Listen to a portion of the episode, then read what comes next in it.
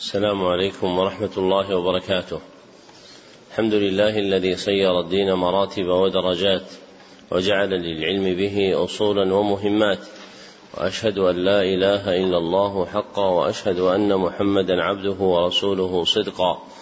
اللهم صل على محمد وعلى آل محمد كما صليت على إبراهيم وعلى آل إبراهيم إنك حميد مجيد اللهم بارك على محمد وعلى آل محمد كما باركت على إبراهيم وعلى آل إبراهيم إنك حميد مجيد. أما بعد فحدثني جماعة من الشيوخ وهو أول حديث سمعته منهم بإسناد كل إلى سفيان بن عيينة عن عمرو بن دينار عن أبي قابوس مولى عبد الله بن عمرو عن عبد الله بن عمرو بن العاص رضي الله عنهما عن رسول الله صلى الله عليه وسلم قال الراحمون يرحمهم الرحمن ارحموا من في الأرض يرحمكم من في السماء. ومن اكل الرحمة رحمة المعلمين بالمتعلمين في تلقينهم أحكام الدين وترقيتهم في منازل اليقين. ومن طرائق رحمتهم إيقافهم على مهمات العلم بإقراء أصول المتون وتبيين مقاصدها الكلية ومعانيها الإجمالية. ليستفتح بذلك المبتدئون تلقيهم ويجد فيه المتوسطون ما يذكرهم ويطلع منه المنتهون إلى تحقيق مسائل العلم. وهذا شرح الكتاب العاشر من برنامج مهمات العلم في سنته الثالثة ثلاث وثلاثين بعد أربعمائة والألف وهو كتاب مقدمة في أصول التفسير لشيخ الإسلام أحمد بن عبد الحليم ابن تيمية النميري المتوفى سنة ثمان وعشرين وسبعمائة. الصلاة والسلام على من لا نبي بعده أما بعد. قال شيخ الإسلام أحمد بن عبد الحليم رحمه الله رحمة واسعة وغفر له ولشيخنا وللحاضرين والسامعين وجميع المسلمين. بسم الله الرحمن الرحيم. رب يسر وأعن برحمتك. الحمد لله نستعينه ونستغفره ونعوذ بالله من شرور أنفسنا ومن سيئات أعمالنا. من يهده الله فلا مضل له ومن يضلل فلا هادي له. وأشهد أن لا إله إلا الله وحده لا شريك له. وأشهد أن محمدا عبده ورسوله صلى الله عليه وسلم تسليما. أما بعد فقد سألني بعض الإخوان أن أكتب له مقدمة تتضمن قواعد كلية تعين على فهم القرآن ومعرفة تفسيره ومعانيه والتمييز في منقول ذلك ومعقوله بين الحق وأنواع الأباطيل والتنبيه على الدليل الفاصل بين الأقاويل. فإن الكتب المصنفة في التفسير مشحونة بالغث والسمين والباطل الواضح والحق المبين والعلم إما نقل مصدق عن معصوم وإما قول عليه دليل معلوم وما سوى هذا فإما مزيف مردود وإما موقوف لا يعلم أنه بهرج ولا منقود. وحاجة الأمة ماسة إلى فهم القرآن الذي هو حبل الله المتين والذكر الحكيم والصراط المستقيم الذي لا تزيغ به الأهواء ولا تلتبس به الألسن ولا يخلق على كثرة الترديد ولا تنقضي عجائبه ولا يشبع منه العلماء من قال به صدق ومن عمل به أجر ومن حكم به عدل ومن دعا إليه هدي إلى صراط مستقيم ومن تركه من جبار قصمه الله ومن ابتغى الهدى في غيره أضله الله قال تعالى فإما يأتينكم مني هدى فمن اتبع هداي فلا يضل ولا يشقى. ومن أعرض عن ذكري فإن له معيشة ضنكا. ونحشره يوم القيامة أعمى. قال رب لم حشرتني أعمى وقد كنت بصيرا. قال كذلك أتتك آياتنا فنسيتها وكذلك اليوم تنسى. وقال تعالى قد جاءكم رسولنا يبين لكم كثيرا مما كنتم تخفون من الكتاب ويعفو عن كثير.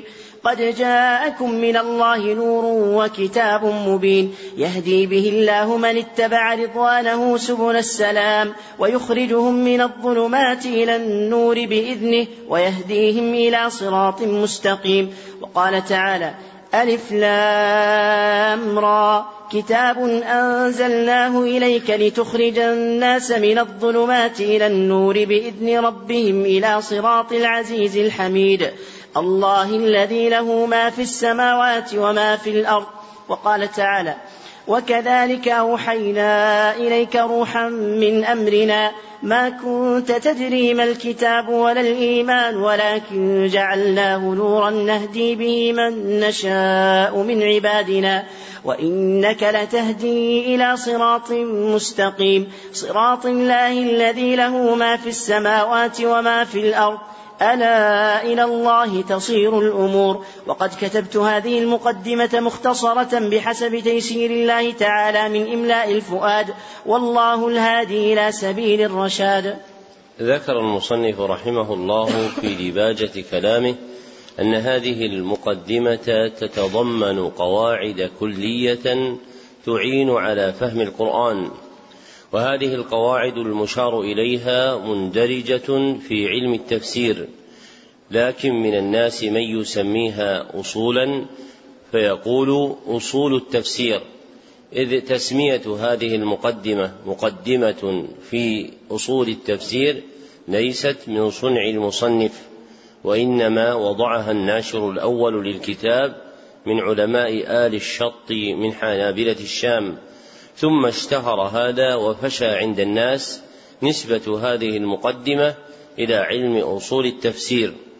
وقد تطلق القواعد المنسوبة إلى علم التفسير فيقال قواعد التفسير ويراد بها معنى آخر غير المعنى الذي يراد من إطلاق أصول التفسير. فالمصنف رحمه الله تعالى إنما وضع في هذا الكتاب قواعد كلية تعين على فهم القرآن ولم يصنفها في بابة أصول التفسير ولا بابة قواعد التفسير وإنما نسبت إلى أصول التفسير باجتهاد الناشر الأول.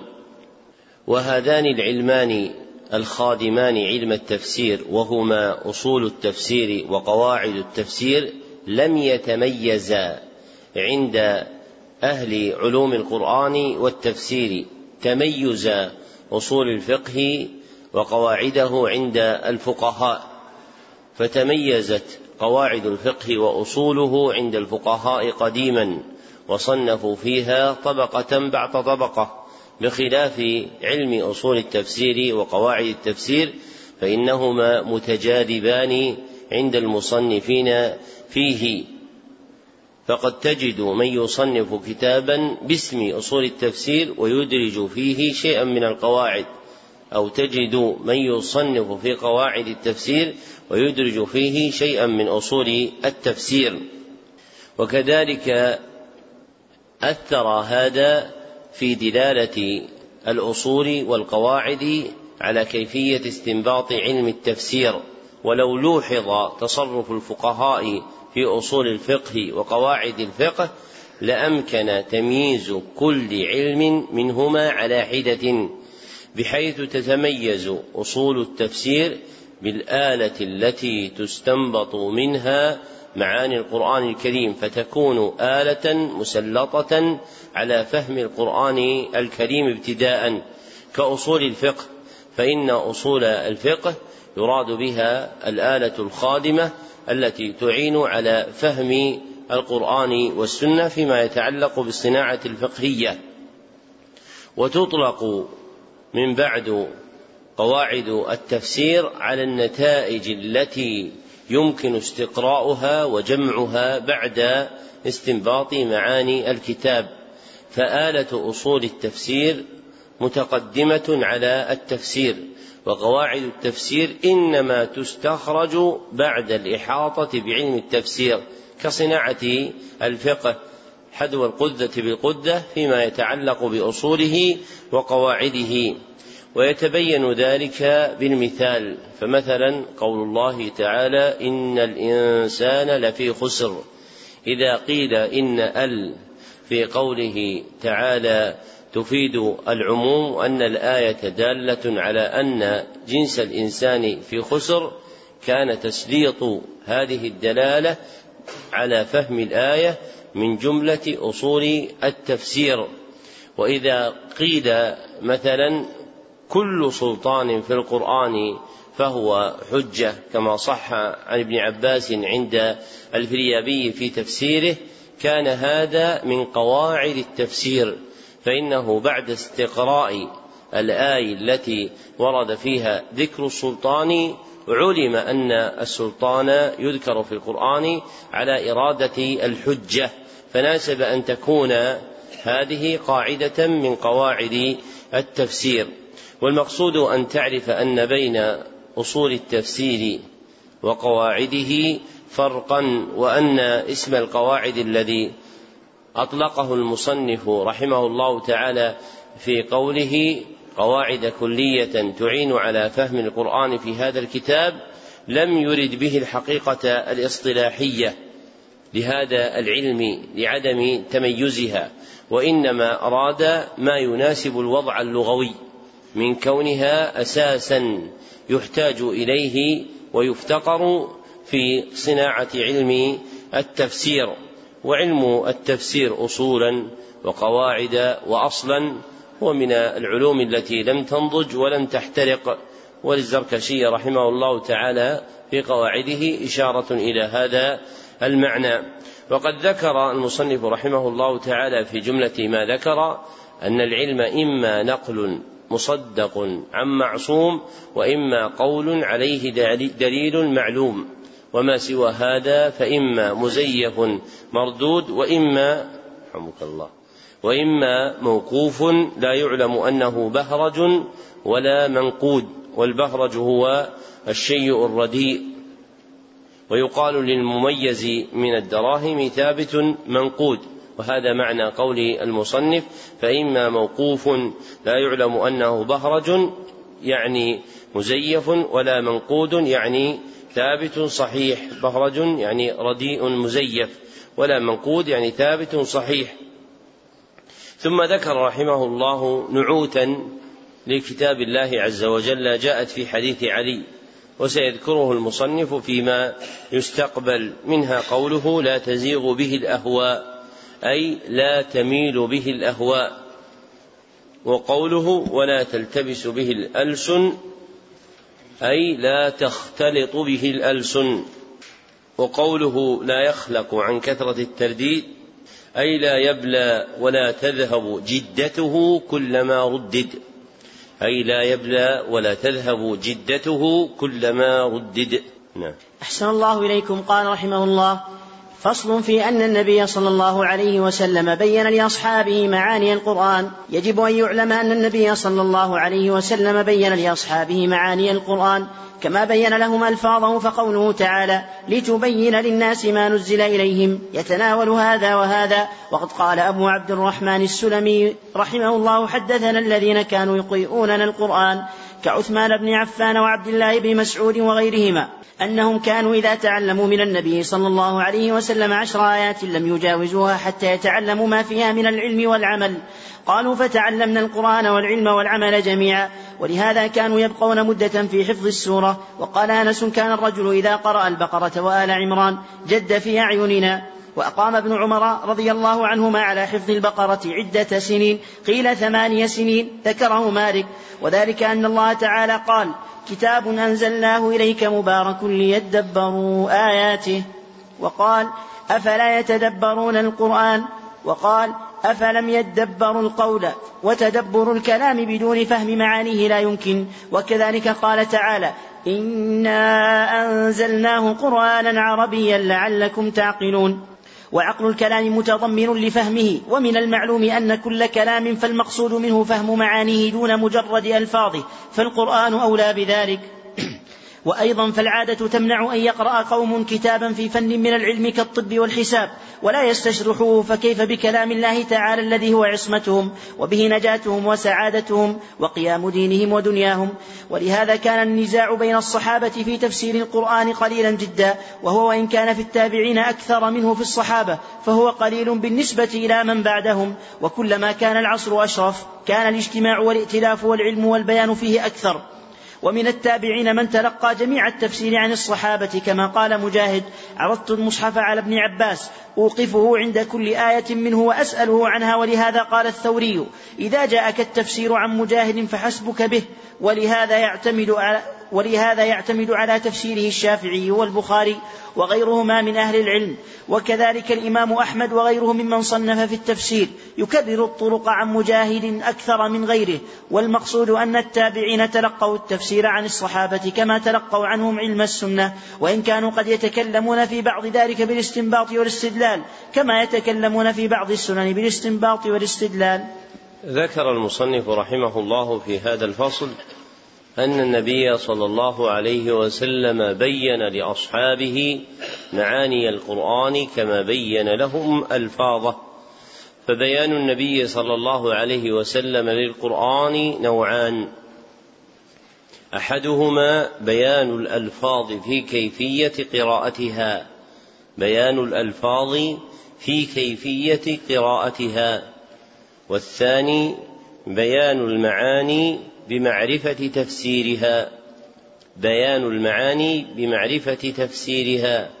وهما مجموعان في قوله تعالى لا تحرك به لسانك لتعجل به إن علينا جمعه وقرآنه فإذا قرأناه فاتبع قرآنه ثم إن علينا بيانه.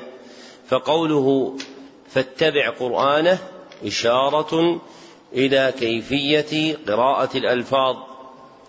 وقوله ثم إن علينا بيانه إشارة إلى إيضاح المعاني. وبيان النبي صلى الله عليه وسلم لمعاني القرآن نوعان. وبيان النبي صلى الله عليه وسلم لمعاني القرآن نوعان. أحدهما البيان الخاص. البيان الخاص ويقصد به بيانه صلى الله عليه وسلم الفاظا معينة في القرآن.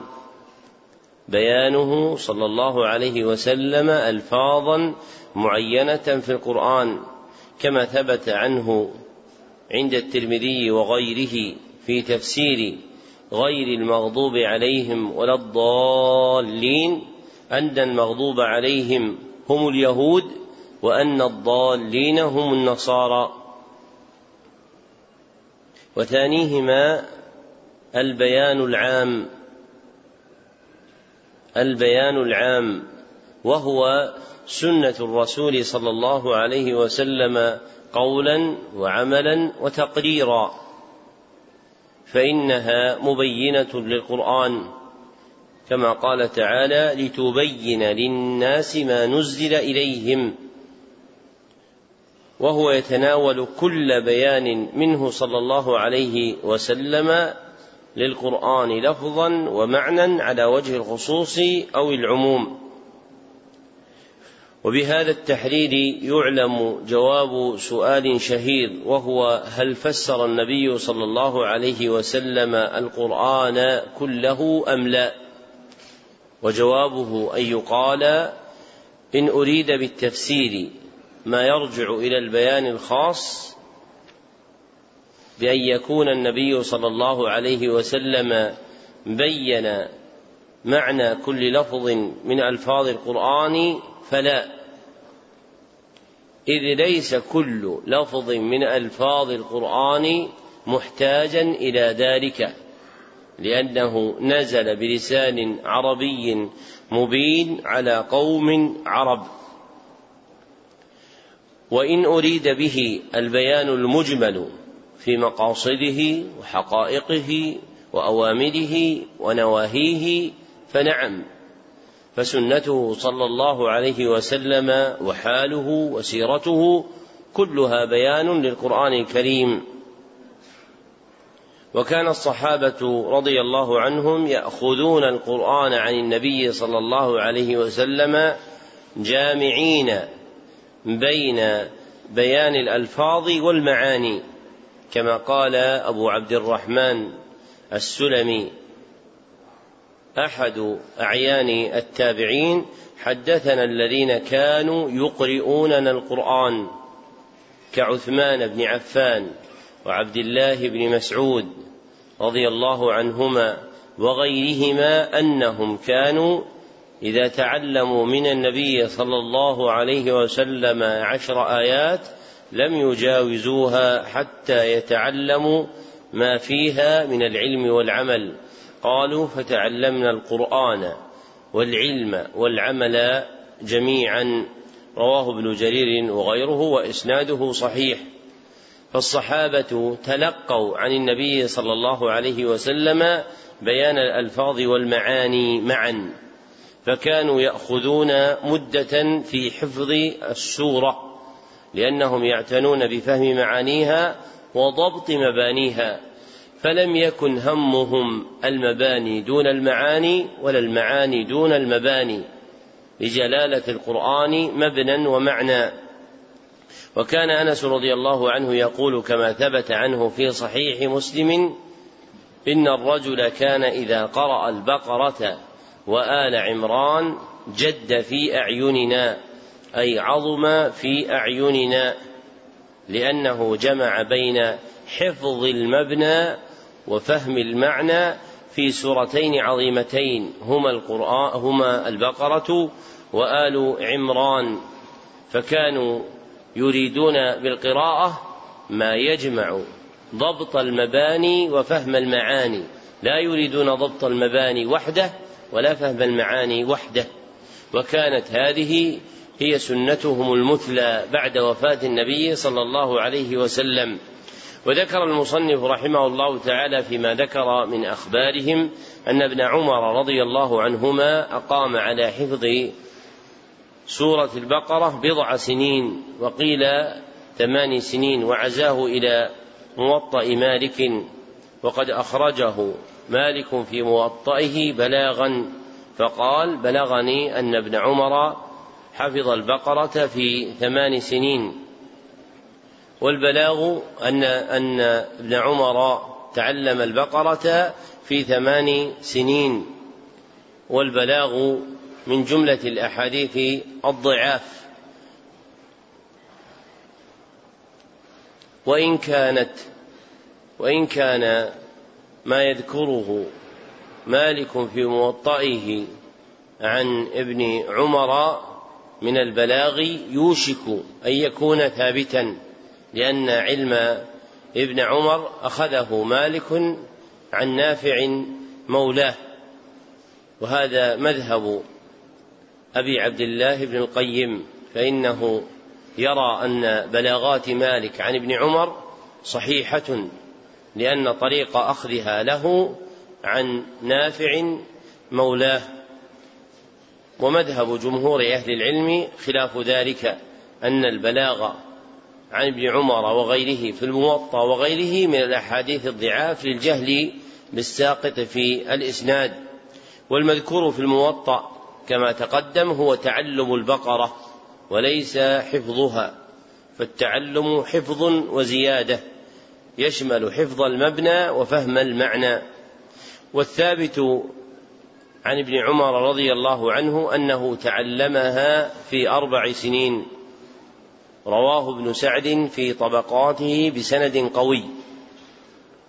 وإنما كانت تطول مدة أحدهم في تعلم السورة وحفظ القرآن لا لضعف آلته ووهن مداركه وإنما لأنهم كانوا يضبطون الألفاظ ويتفهمون المعاني لعلمهم أن التدبر المأمور به لا ينال إلا بفهم المعاني ومقصود الكلام هو معناه لا مبناه وعامة دارس العلوم كما ذكر المصنف يعتنون بتحقيق هذه العادة فيما يتعاطون من علومهم فكيف بالقرآن الكريم؟ فالمقصود الأعظم من الألفاظ استنباط ما حوته من المعاني. ثم ذكر أن النزاع بين الصحابة في تفسير القرآن قليل جدا ووقع هذا لأمرين. أحدهما كمال علومهم. كمال علومهم وسلامة فهومهم. كمال علومهم وسلامة فهومهم. إذ القرآن عربي وهم قوم عرب. والثاني وحدة الجماعة وقلة الأهواء. وحدة الجماعة وقلة الأهواء وعدم التفرق.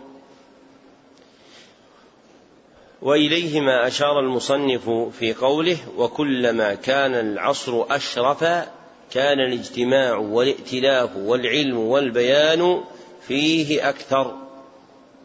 ثم إن التابعين تلقوا التفسير عن الصحابة ومنهم من تلقى جميع التفسير. كما قال مجاهد بن جبر المكي رحمه الله عرضت المصحف على ابن عباس رضي الله عنهما أوقفه عند كل آية منه وأسأله عنها.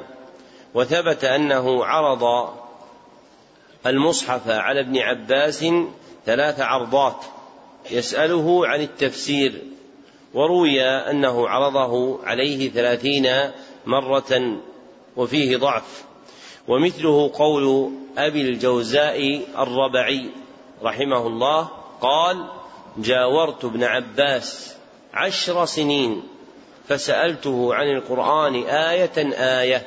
جاورت ابن عباس عشر سنين فسألته عن القرآن آية آية. والمقصود أن التابعين تلقوا التفسير عن الصحابة كما أنهم تلقوا عنهم علم السنة. وإن كانوا قد يتكلمون في بعض ذلك بالاستنباط والاستدلال كما ذكر المصنف. لأنه حدثت في زمانهم أحوال ومقالات أعوزتهم إلى أن يتكلموا في القرآن بالاستنباط والاستدلال فصدر عنهم من القول في التفسير زيادة على ما تكلم به الصحابة مما هو منقول في مواضعه من كتب التفسير المسندة. نعم. أحسن الله إليكم قال رحمه الله فصل في اختلاف السلف في التفسير وأنه اختلاف تنوع والخلاف بين السلف في التفسير قليل وخلافهم في الأحكام أكثر من خلافهم في التفسير وغالب ما يصح عنهم من الخلاف يرجع إلى اختلاف تنوع لا اختلاف تضاد وذلك صنفان أحدهما أن يعبر كل واحد منهم عن المراد بعبارة غير عبارة صاحبه تدل على معنى في المسمى غير المعنى الآخر مع اتحاد المسمى بمنزلة الأسماء المتكافئة التي بين المترادفة والمتباينة كما قيل في اسم السيف الصارم والمهند وذلك مثل أسماء الله الحسنى وأسماء رسول الله صلى الله عليه وسلم وأسماء القرآن فإن أسماء الله كلها تدل على مسمى واحد. فليس دعاؤه باسم من أسمائه الحسنى مضادا لدعائه باسم آخر. بل إن الأمر كما قال تعالى قل ادعوا الله أو ادعوا الرحمن أيما تدعوا فله الأسماء الحسنى. وكل اسم من أسمائه يدل على الذات المسماة وعلى الصفة التي تضمنها الاسم. كالعليم يدل على الذات والعلم. والقدير يدل على الذات والقدرة والرحيم يدل على الذات والرحمة. ومن أنكر دلالة أسمائه على صفاته ممن يدعي الظاهر فقوله من جنس قول غلاة الباطنية القرامطة الذين يقولون لا يقال هو حي وليس بحي ولا ليس بحي بل ينفون عنه النقيضين فإن أولئك القرامطة الباطنية لا ينكرون اسما هو علم محض كالمضمرات وإنما ينكرون ما في أسمائه الحسنى من صفات الإثبات. فمن وافقهم على مقصودهم كان مع دعواه الغلو في الظاهر موافقا لغلاة الباطنية في ذلك وليس هذا موضع بسط ذلك. وإنما المقصود أن كل اسم من أسمائه يدل على ذاته وعلى ما في الاسم من صفاته ويدل أيضا على الصفة التي في الاسم الآخر بطريق اللزوم وكذلك أسماء النبي صلى الله عليه وسلم مثل محمد وأحمد والماحي والحاشر والعاقب وكذلك أسماء القرآن مثل القرآن والفرقان والهدى والشفاء والبيان والكتاب وأمثال ذلك. فإذا كان مقصود السائر تعيين المسمى عبرنا عنه بأي اسم كان إذا عرف مسمى هذا الاسم وقد يكون الاسم علما وقد يكون صفة. كمن يسأل عن قوله ومن أعرض عن ذكري ما ذكره؟ فيقال له هو القرآن مثلا أو ما أنزله من الكتب. فإن الذكر مصدر والمصدر تارة يضاف إلى الفاعل وتارة إلى المفعول. فإذا قيل ذكر الله بالمعنى الثاني كان ما يذكر به مثل قول العبد سبحان الله والحمد لله ولا إله إلا الله والله أكبر. وإذا قيل بالمعنى الأول كان ما يذكره هو وهو كلامه وهذا هو المراد في قوله ومن أعرض عن ذكري لأنه قال قبل ذلك فإما يأتينكم مني هدى فمن اتبع هداي فلا يضل ولا يشقى. وهداه هو ما أنزله من الذكر. وقال بعد ذلك قال رب لم حشرتني أعمى وقد كنت بصيرا. قال كذلك أتتك آياتنا فنسيتها والمقصود أن يعرف أن الذكر هو كلامه المنزل أو هو ذكر العبد له فسواء قيل ذكري كتابي أو كلامي أو هداي أو نحو, أو نحو ذلك فإن المسمى واحد. وإن كان مقصود السائر معرفة ما في الاسم من الصفة المختصة به فلا بد من قدر زائد على تعيين المسمى مثل أن, مثل أن يسأل عن القدوس السلام المؤمن وقد علم أنه الله لكن مراده ما معنى كونه قدوسا سلاما مؤمنا ونحو ذلك. إذا عرف هذا فالسلف كثيرا ما يعبرون عن المسمى بعبارة تدل على عينه وإن كان فيها من الصفة ما ليس في الاسم الآخر كمن يقول أحمد هو الحاشر والماحي والعاقب والقدوس هو الغفور الرحيم أي أن المسمى واحد لا أن هذه الصفة هي هذه الصفة ومعلوم أن هذا ليس اختلاف تضاد كما يظنه بعض الناس. مثال ذلك تفسيرهم للصراط المستقيم فقال بعضهم هو القرآن أي اتباعه لقول النبي صلى الله عليه وسلم في حديث علي الذي رواه الترمذي ورواه أبو نعيم من طرق متعد من طرق متعددة هو حبل الله المتين والذكر الحكيم وهو الصراط المستقيم. وقال بعضهم هو الإسلام لقوله صلى الله عليه وسلم في حديث النواس بن سمعان الذي رواه الترمذي وغيره ضرب الله مثلا صراطا مستقيما وعلى جنبتي الصراط سواران وفي السوارين سوران وفي السورين أبواب مفتحة وعلى الأبواب ستور مرخاة وداع يدعو من فوق من فوق الصراط وداع يدعو على رأس الصراط. قال فالصراط المستقيم هو الإسلام. والسوران حدود الله والأبواب المفتحة محارم الله والداعي على رأس الصراط كتاب الله والداعي فوق الصراط واعظ الله في قلب كل مؤمن. فهذان القولان متفقان لأن دين الإسلام هو اتباع القرآن. ولكن كل منهما نبه على وصف غير الوصف الآخر كما أن لفظ الصراط يشعر بوصف ثالث وكذلك قول من قال هو السنة والجماعة وقول من قال هو طريق العبودية وقول من قال هو طاعة الله ورسوله صلى الله عليه وسلم وأمثال ذلك. فهؤلاء كلهم أشاروا إلى ذات واحدة لكن وصفها كل منهم بصفة من صفاتها. بعد أن بين المصنف رحمه الله وقوع الاختلاف بين السلف وحقق, وحقق قلته فيما مضى مما ذكره من حال الصحابة والتابعين أخبر أن الاختلاف الواقع بينهم هو اختلاف تنوع لا اختلاف أن الاختلاف الواقع بينهم عامته هو اختلاف تنوع لا اختلاف تضاد. والفرق بينهما أن اختلاف التنوع هو الذي يصح فيه القولان معا. هو الذي يصح فيه القولان معا ويمكن الجمع بينهما. وأما اختلاف التضاد فهو الذي لا يصح فيه القولان معا ويمتنع الجمع بينهما. هو الذي لا يصح فيه القولان معا ويمتنع الجمع بينهما. واختلاف التنوع صنفان. الأول أن يعبر عن المعنى الواحد بألفاظ متعددة. أن يعبر عن المعنى الواحد بألفاظ متعددة. فيعبر كل واحد منهم بعبارة غير عبارة صاحبه. تدل على معنى في المسمى غير المعنى الآخر مع اتحاد المسمى. وقد وصفه المصنف بقوله بمنزلة الأسماء المتكافئة التي بين المترادفة والمتباينة والمراد بالمتكافئة ما اتحدت فيه الذات واختلفت فيها الصفات المخبر عنها ما اتحدت فيها الذات واختلفت فيها الصفات المخبر عنها وأسماء الله الحسنى تندرج في هذا الباب. وكذلك أسماء الرسول صلى الله عليه وسلم وأسماء القرآن كلها من هذا الجنس لأنها ترجع إلى ذات واحدة. وفي كل اسم من تلك الأسماء معنى ليس في الاسم الآخر. وهذا الصنف ثلاثة أقسام تستفاد من كلام المصنف. أولها تفسير الكلمة بالمعنى المراد بها مما وضعت له لغة أو شرعا. تفسير الكلمة بالمعنى المراد منها مما وضعت له لغة أو شرعا. وثانيها تفسير الكلمة بالمعنى الذي تضمنته. تفسير الكلمة بالمعنى الذي تضمنته. والثالث تفسير الكلمة بمعنى من المعاني الثابتة بطريق اللزوم. تفسير الكلمة بمعنى من المعاني الثابتة بطريق اللزوم.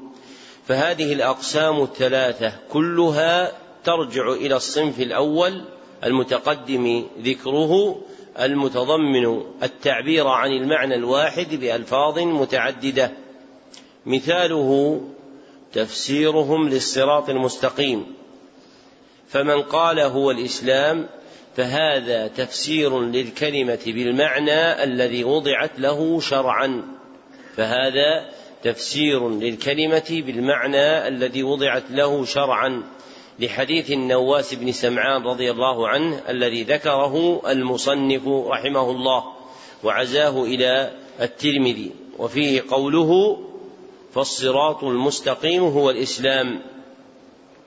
وإسناد الترمذي ضعيف ورواه أحمد بسند آخر حسن. ومن قال هو طريق العبودية فهذا تفسير للكلمة بالمعنى الذي تضمنته. ومن قال هو طريق العبودية فهذا تفسير للكلمة بالمعنى الذي تضمنته. فإن المراد من سلوك الإسلام هو إقامة العبادة لله. فإن المراد من سلوك الإسلام هو القيام بالعبادة لله. ومن قال هو القرآن فهذا تفسير للكلمة بمعنى من المعاني الثابتة لها بطريق اللزوم. ومن قال هو القرآن فهذا تفسير للكلمة بمعنى من المعاني الثابتة لها بطريق اللزوم لأن الإسلام له كتاب اختص به من الكتب الإلهية وهو القرآن الكريم. وفيه حديث علي رضي الله عنه الذي ذكره المصنف وهو عند الترمذي وإسناده ضعيف. فمن وعى هذه الأقسام الثلاثة وطردها فيما يراه من اختلاف الصحابة والتابعين وجد أكثر كلامهم يرجع إلى هذا الصنف من الصنفين المذكورين في اختلاف التنوع. نعم. قال رحمه الله الصنف الثاني أن يذكر كل منهم من الاسم العام بعض أنواعه على سبيل التمثيل وتنبيه المستمع على النوع لا على سبيل الحد المطابق للمحدود في عمومه وخصوصه مثل سائل أعجمي سأل عن مسمى لفظ الخبز فأري رغيفا وقيل هذا فالإشارة إلى نوع هذا لا إلى هذا الرغيف وحده. مثال ذلك ما نقل في قوله ثم أورثنا الكتاب الذين اصطفينا من عبادنا فمنهم ظالم لنفسه ومنهم مقتصد ومنهم سابق بالخيرات فمعلوم أن الظالم لنفسه يتناول, يتناول المضيع الواجبات والمنتهك للمحرمات والمقتصد يتناول فاعل الواجبات وتارك المحرمات والسابق يدخل فيه من سبق فتقرب بالحسنات مع الواجبات. فالمقتصدون هم أصحاب اليمين والسابقون أولئك المقربون. ثم إن كلا منهم يذكر هذا في نوع من أنواع الطاعات. كقول القائل السابق كقول القائل السابق الذي يصلي في أول الوقت والمقتصد الذي يصلي في أثنائه والظالم لنفسه الذي يؤخر العصر إلى الاصفرار. أو يقول السابق والمقتصد قد ذكرهم في آخر سورة البقرة فإنه ذكر المحسن بالصدقة والظالم بأكل الربا والعادل بالبيع والناس في الأموال إما محسن وإما عادل وإما ظالم. فالسابق المحسن بأداء المستحبات مع الواجبات والظالم آكل الربا أو مانع الزكاة والمقتصد الذي يؤدي الزكاة المفروضة ولا يأكل الربا وأمثال هذه الأقاويل. فكل قول فيه ذكر نوع داخل في الآية. إنما ذكر لتعريف المستمع بتناول الآية له وتنبيهه به على نظيره. فإن التعريف بالمثال قد قد يسهل أكثر من التعريف بالحد المطابق. والعقل السليم يتفطن للنوع كما يتفطن إذا أشير له إلى كما يتفطن إذا أشير له إلى رغيف. فقيل له هذا هو الخبز وقد يجيء كثيرا من هذا الباب قولهم هذه الآية نزلت في كذا لا سيما إن كان المذكور شخصا كأسباب النزول المذكورة في التفسير. كقولهم إن آية الظهار نزلت في امرأة أوس بن الصامت وإن آية اللعان نزلت في عويمر العجلاني أو هلال بن أمية وإن آية الكلالة نزلت في جابر بن عبد الله وإن, قول وإن قوله وأن احكم بينهم بما أنزل الله نزلت في بني قريظة والنضير وإن قوله ومن يولهم يومئذ دبره نزلت في بدر وإن قوله شهادة بينكم إذا حضر أحدكم الموت نزلت في قضية تميم الداري وعدي بن بدا وقول أبي أيوب إن قوله ولا تلقوا بأيديكم إلى التهلكة نزلت فينا معشر الأنصار الحديث ونظائر هذا كثير مما يذكرون أنه نزل في قوم من المشركين بمكة أو في قوم من أهل الكتاب اليهود والنصارى أو في قوم من المؤمنين. فالذين قالوا ذلك لم يقصدوا أن حكم الآية مختص بأولئك الأعيان دون غيرهم فإن هذا لا يقوله مسلم ولا عاقل على الإطلاق. والناس وإن تنازعوا في اللفظ العام الوارد على سبب هل يختص بسببه أم لا؟ فلم يقل أحد من علماء المسلمين إن عمومات الكتاب والسنة تختص بالشخص المعين. وإنما غاية ما يقال إنها تختص بنوع ذلك الشخص فتعم ما يشبهه ولا يكون العموم فيها بحسب اللفظ. والآية التي لها سبب معين إن كانت أمرا أو نهيا فهي متناولة لذلك الشخص ولغيره ممن كان ممن كان بمنزلته وإن كانت خبرا بمدح أو ذم فهي متناولة لذلك الشخص ولمن كان بمنزلته. ومعرفة سبب النزول تعين على فهم الآية فإن العلم بالسبب يورث العلم بالمسبب. ولهذا كان أصح قولي الفقهاء أنه إذا إذا لم يعرف ما نواه الحالف رجع إلى سبب يمينه وما هيجها وأثارها. وقولهم نزلت هذه الآية في كذا يراد به تارة أنه سبب النزول ويراد به تارة أن هذا داخل في الآية وإن لم يكن السبب كما تقول عنا بهذه الآية كذا. وقد تنازع العلماء في قول الصاحب نزلت هذه الآية في كذا وهل يجري مجرى المسند كما لو ذكر السبب الذي أنزلت لأجله أو يجري مجرى التفسير منه؟ الذي ليس بمسند فالبخاري يدخل فالبخاري يدخله في المسند وغيره لا يدخله في المسند وأكثر المسانيد على هذا الاصطلاح كمسند أحمد وغيره بخلاف ما إذا ذكر بخلاف ما إذا ذكر سببا نزلت عقبه فإنهم كلهم يدخلون مثل هذا في المسند. وإذا عرف هذا فقول أحدهم نزلت في كذا لا ينافي قول الآخر نزلت في كذا. إذا كان اللفظ يتناولهما كما ذكرناه في التفسير بالمثال وإذا ذكر أحدهم لها سببا نزلت لأجله وذكر الآخر سببا فقد يمكن صدقهما بأن تكون نزلت عقب تلك الأسباب أو تكون نزلت أو تكون نزلت مرتين مرة لهذا السبب ومرة لهذا السبب. وهذان الصنفان اللذان اللذان, اللذان ذكرتهما. وهذان الصنفان اللذان ذكرناهما في, في تنوع التفسير تارة لتنوع الأسماء والصفات وتارة لذكر بعض أنواع المسمى وأقسامه كالتمثيلات. هما الغالب في تفسير سلف الأمة الذي الذي يظن أنه مختلف.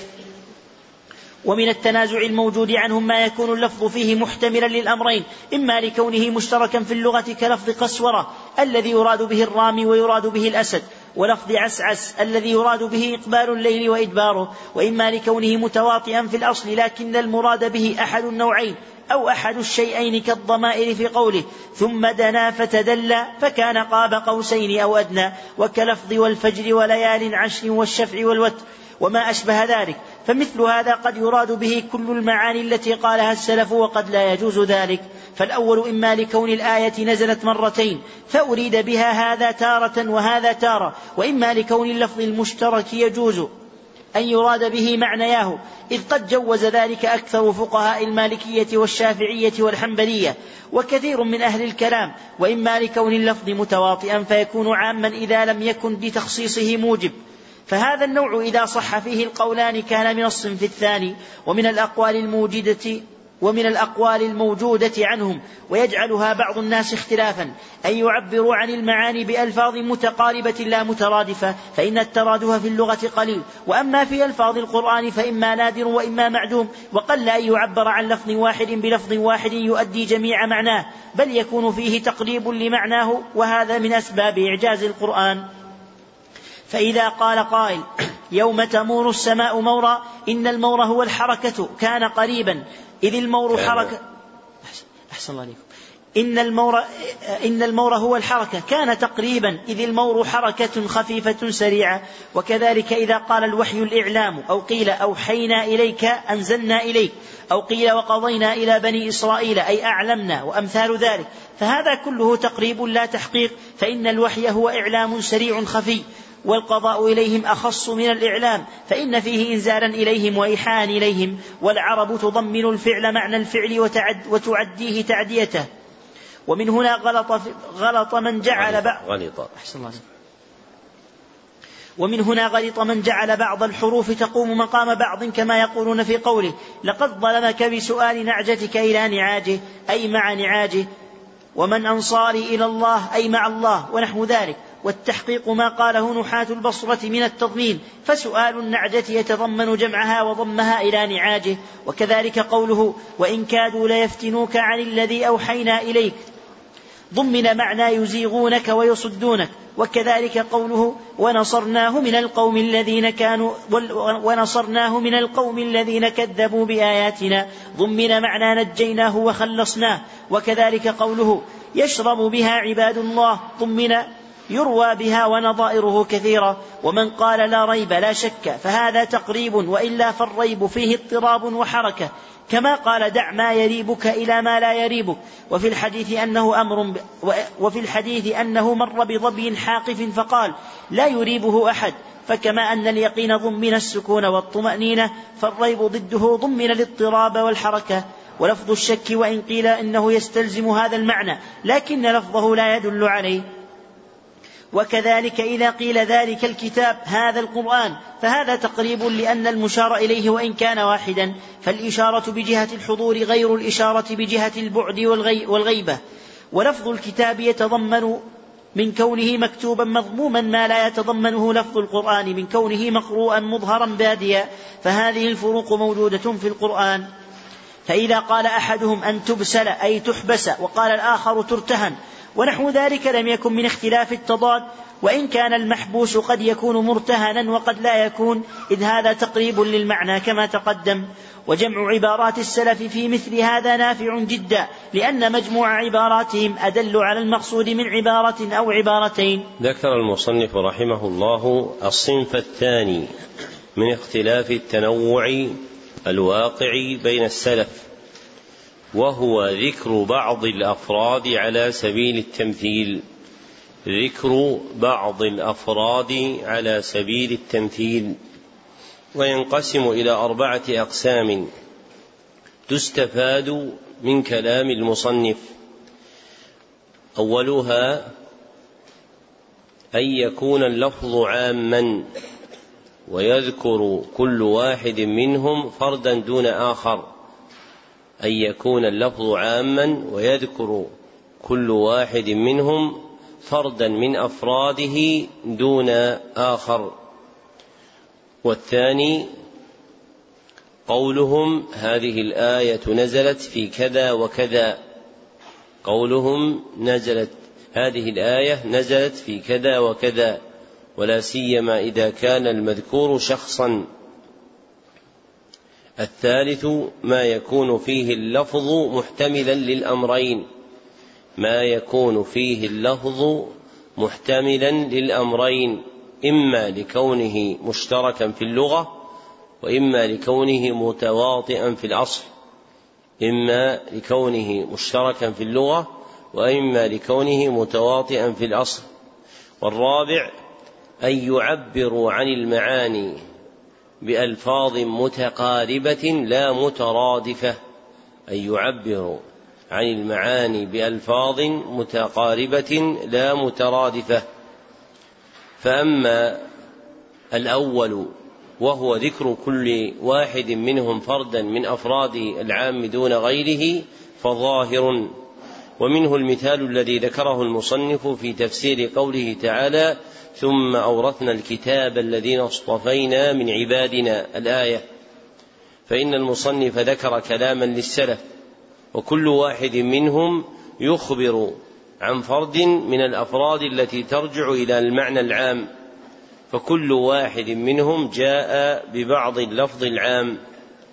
وأما الثاني وهو قولهم هذه الآية نزلت في كذا وكذا فليعلم أن الألفاظ المعبر بها عن سبب النزول ثلاثة.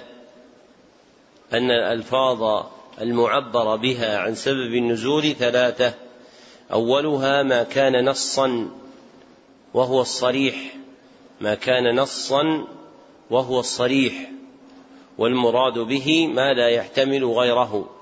والمراد به ما لا يحتمل غيره. كقول أحدهم سبب نزول هذه الآية كذا وكذا. كقول أحدهم سبب نزول هذه الآية كذا وكذا. والثاني ما كان ظاهرا. وهو المحتمل لوجهين. وهو المحتمل لوجهين. أحدهما أظهر من الآخر. كقول أحدهم كان كذا وكذا فأنزل الله قوله تعالى ويذكر آية أو سورة وثالثها ما كان مجملا ما كان مجملا وهو ما يرد عليه احتمالات عدة لا يترجح أحدها على الآخر ما يرد عليه احتمالات عدة لا يترجح أحدها على الآخر. كقول أحدهم نزلت هذه الآية في كذا وكذا. كقول أحدهم نزلت هذه الآية في كذا وكذا.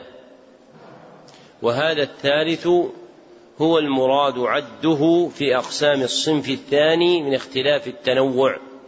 وهذا الثالث هو المراد عده في أقسام الصنف الثالث من أقسام الصنف الثاني من اختلاف التنوع وهو متجاذب بين السببية والتفسيرية فيمكن أن يكون المراد عده سببا ويمكن أن يكون المتكلم أراد به التفسير ولم يرد السببية. وفي كلام المصنف رحمه الله تعالى الإشارة إلى الاختلاف في عد الأحاديث الواردة في سبب النزول. أهي من المسند أم لا؟ والمراد بالمسند المرفوع بسند ظاهره الاتصال وتحقيق المقام هو أن ما كان منها صريحا أو ظاهرا فهو من جملة المسند اتفاقا أن ما كان منها صريحا أو ظاهرا فهو من جملة المسند باتفاق وإنما وقع التنازع فيما جاء مجملا ففيه قولان لأهل العلم. فمن أهل العلم من يجريه مجرى التفسير ولا يدخله في المسند ومنهم من يدخله في المسند. وهذه طريقة أبي عبد الله البخاري وعليها عامة المسانيد كمسند أحمد وانتصر أبو عبد الله الحاكم لهذا. وبالغ ابن القيم رحمه الله تعالى في الانتصار له على نحو أوسع من ذلك في كلام مذكور في كتابه إعلام الموقعين صير به الأصل فيما جاء عن الصحابة دون اختلاف بينهم أنه من التفسير المسند المحكوم برفعه لأنهم شهدوا التنزيل وعلموا التأويل فالأصل فيما ينقلونه في تفسير كلام الله أنه عن النبي صلى الله عليه وسلم. وقد أشار العراقي رحمه الله تعالى في ألفيته إلى قاعدة المسألة فقال وعد ما يذكره الصحابي رفعا فمحمول على الأسباب وعد ما فسره الصحابي رفعا فمحمول على الأسباب. وأشرت إلى تقييد ذلك ببيان أنواعه في احمرار الألفية بقول مصرحا أو ظاهرا أو مجملا وفي الأخير الاختلاف نقل مصرحا أو ظاهرا أو مجملا وفي الأخير الاختلاف نقل. وأما الثالث وهو ما يكون فيه اللفظ محتملا لأمرين إما لكونه مشتركا في اللغة أو متواطئا في الأصل والمراد بالمشترك ما اتحد لفظه وتعدد معناه ما اتحد لفظه وتعدد معناه. كالعين يراد بها الآلة الباصرة والذات والنقد فكل هؤلاء يسمى عينا. والمتواطئ هو اللفظ الدال على معنى كلي في أفراده. هو اللفظ الدال على معنى كلي في أفراده على قدر متوافق بينهم على قدر متوافق بينهم ككلمة إنسان. فإن هذه الكلمة تدل على أفراد متعددة كزيد وعمر وسعد. ومعنى الإنسانية معنى كلي موجود في كل فرد من أفراد هذا العام على حد متوافق فيما بينهم جميعا. فما كان من المشترك وصح حمله على معانيه جميعا جاز أن تفسر الآية بهذه المعاني كلها. فما كان من المشترك وصح حمله على جميع معانيه جاز أن تفسر الآية بهذه المعاني كلها. وأما اللفظ المتواطئ فإنه يبقى على عمومه ما, لا ما لم يخصصه موجب. وأما اللفظ المتواطئ فإنه يبقى على عمومه ما لم يخصصه موجب. وأما الرابع وهو أن يعبروا عن الألفاظ بمعان متقاربة لا مترادفة. فإن الترادف في اللغة قليل وهو في ألفاظ القرآن إما نادر أو معدوم كما قال المصنف. وتوسيع القول بالترادف يذهب جمال العربية وكمالها. والمختار أن اللفظ المعبر به عن ذات فيه معنى زائد عن غيره من الألفاظ. أن المعب أن اللفظ المعبر به عن ذات فيه معنى زائد عن غيره من الألفاظ ولا سيما ما يتعلق بالصفات. فمثلا إذا قيل في وصف السيف هو مهند صارم حسام فهذه الألفاظ تشترك في الدلالة على ذات واحدة. وتفترق فيما تدل عليه من صفاتها. فالاسم الأول وهو المهند دال على نسبته إلى بلاد إلى بلاد الهند لمدح السيف الهندي. والاسم الثاني وهو الصارم فيه معنى الصرم وهو القطع. والاسم الثالث وهو الحسام فيه معنى الحسم وإمضاء الأمر.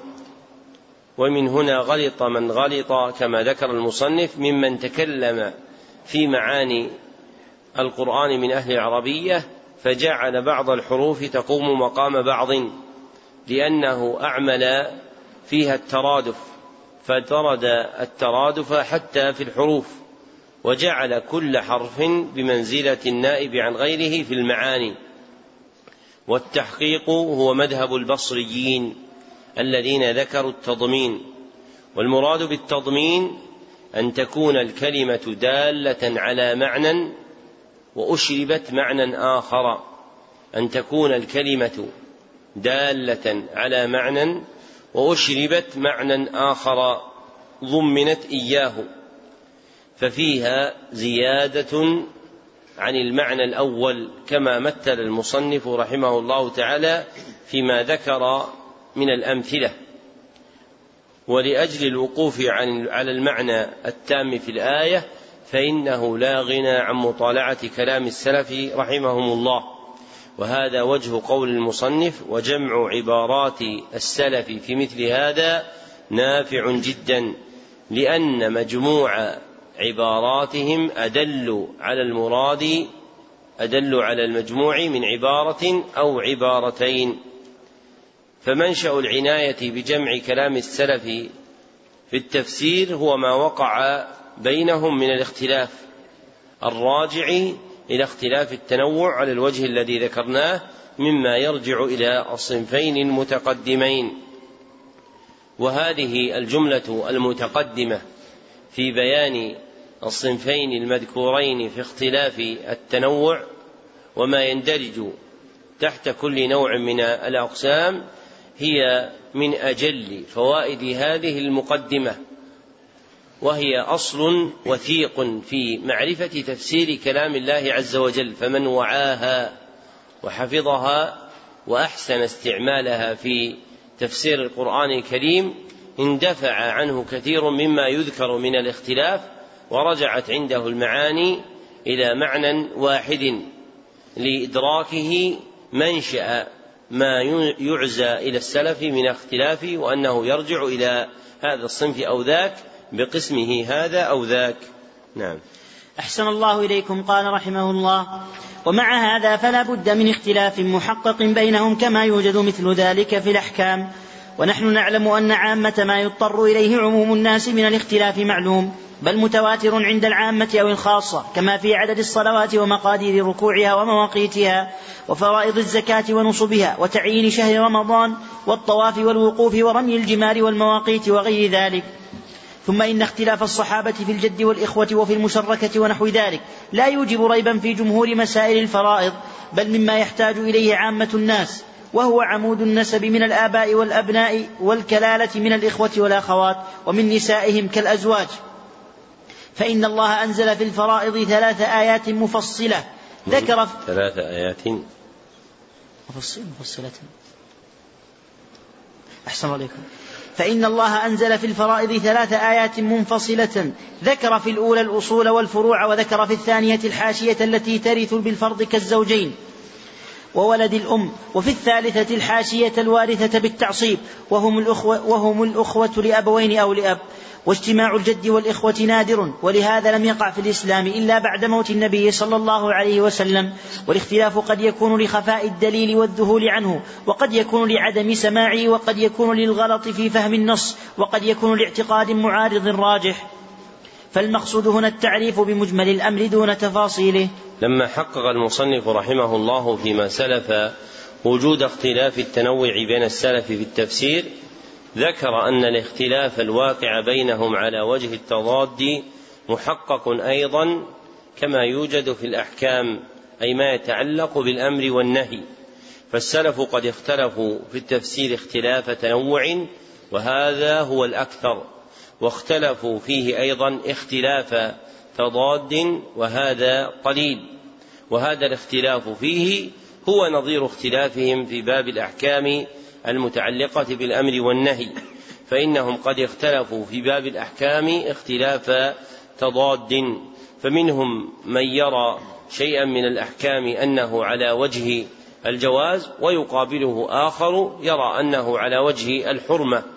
ثم نبه المصنف إلى منشأ الاختلاف بينهم فقال والاختلاف قد يكون من خفاء الدليل والذهول عنه وقد يكون لعدم سماعه وقد يكون للغلط في فهم النص وقد يكون لاعتقاد معارض راجح. وهذا طرف مما يتصل بمعرفة أسباب الاختلاف الواقعة قدرا مما أوجب اختلاف العلماء في أقوالهم. وله رحمه الله رسالة مفردة نافعة اسمها رفع الملام عن الأئمة الأعلام. بسط فيها العبارة فيما يتعلق بهذا المقام. وهذه الرسالة العظيمة وهي رفع الملام من أنفع الكتب التي لا يستغني عنها طالب العلم في حياته العلمية. ليطلع من معرفة أسباب الاختلاف ومثارات الأفهام إلى المسالك التي جرت قدرا بين العلماء فأوقعت الاختلاف في الأحكام. فإنه إذا وعى ذلك انتفع به نفعا عظيما وذلك في أمرين أحدهما حسن الظن بهم. وحمل كلامهم على أحسن المحامل. وثانيهما إمكان التأليف بين أقوالهم إمكان التأليف بين أقوالهم بالاعتذار لهم. إمكان التأليف بين أقوالهم بالاعتذار لهم. نعم. أحسن الله إليكم قال رحمه الله. فصل في نوع الاختلاف في التفسير المستند إلى النقل وإلى طريق الاستدلال. الاختلاف في التفسير على نوعين منه ما مستنده النقل فقط ومنه ما يعلم بغير ذلك. إذ العلم إما نقل مصدق وإما استدلال محقق والمنقول إما عن المعصوم وإما عن غير المعصوم.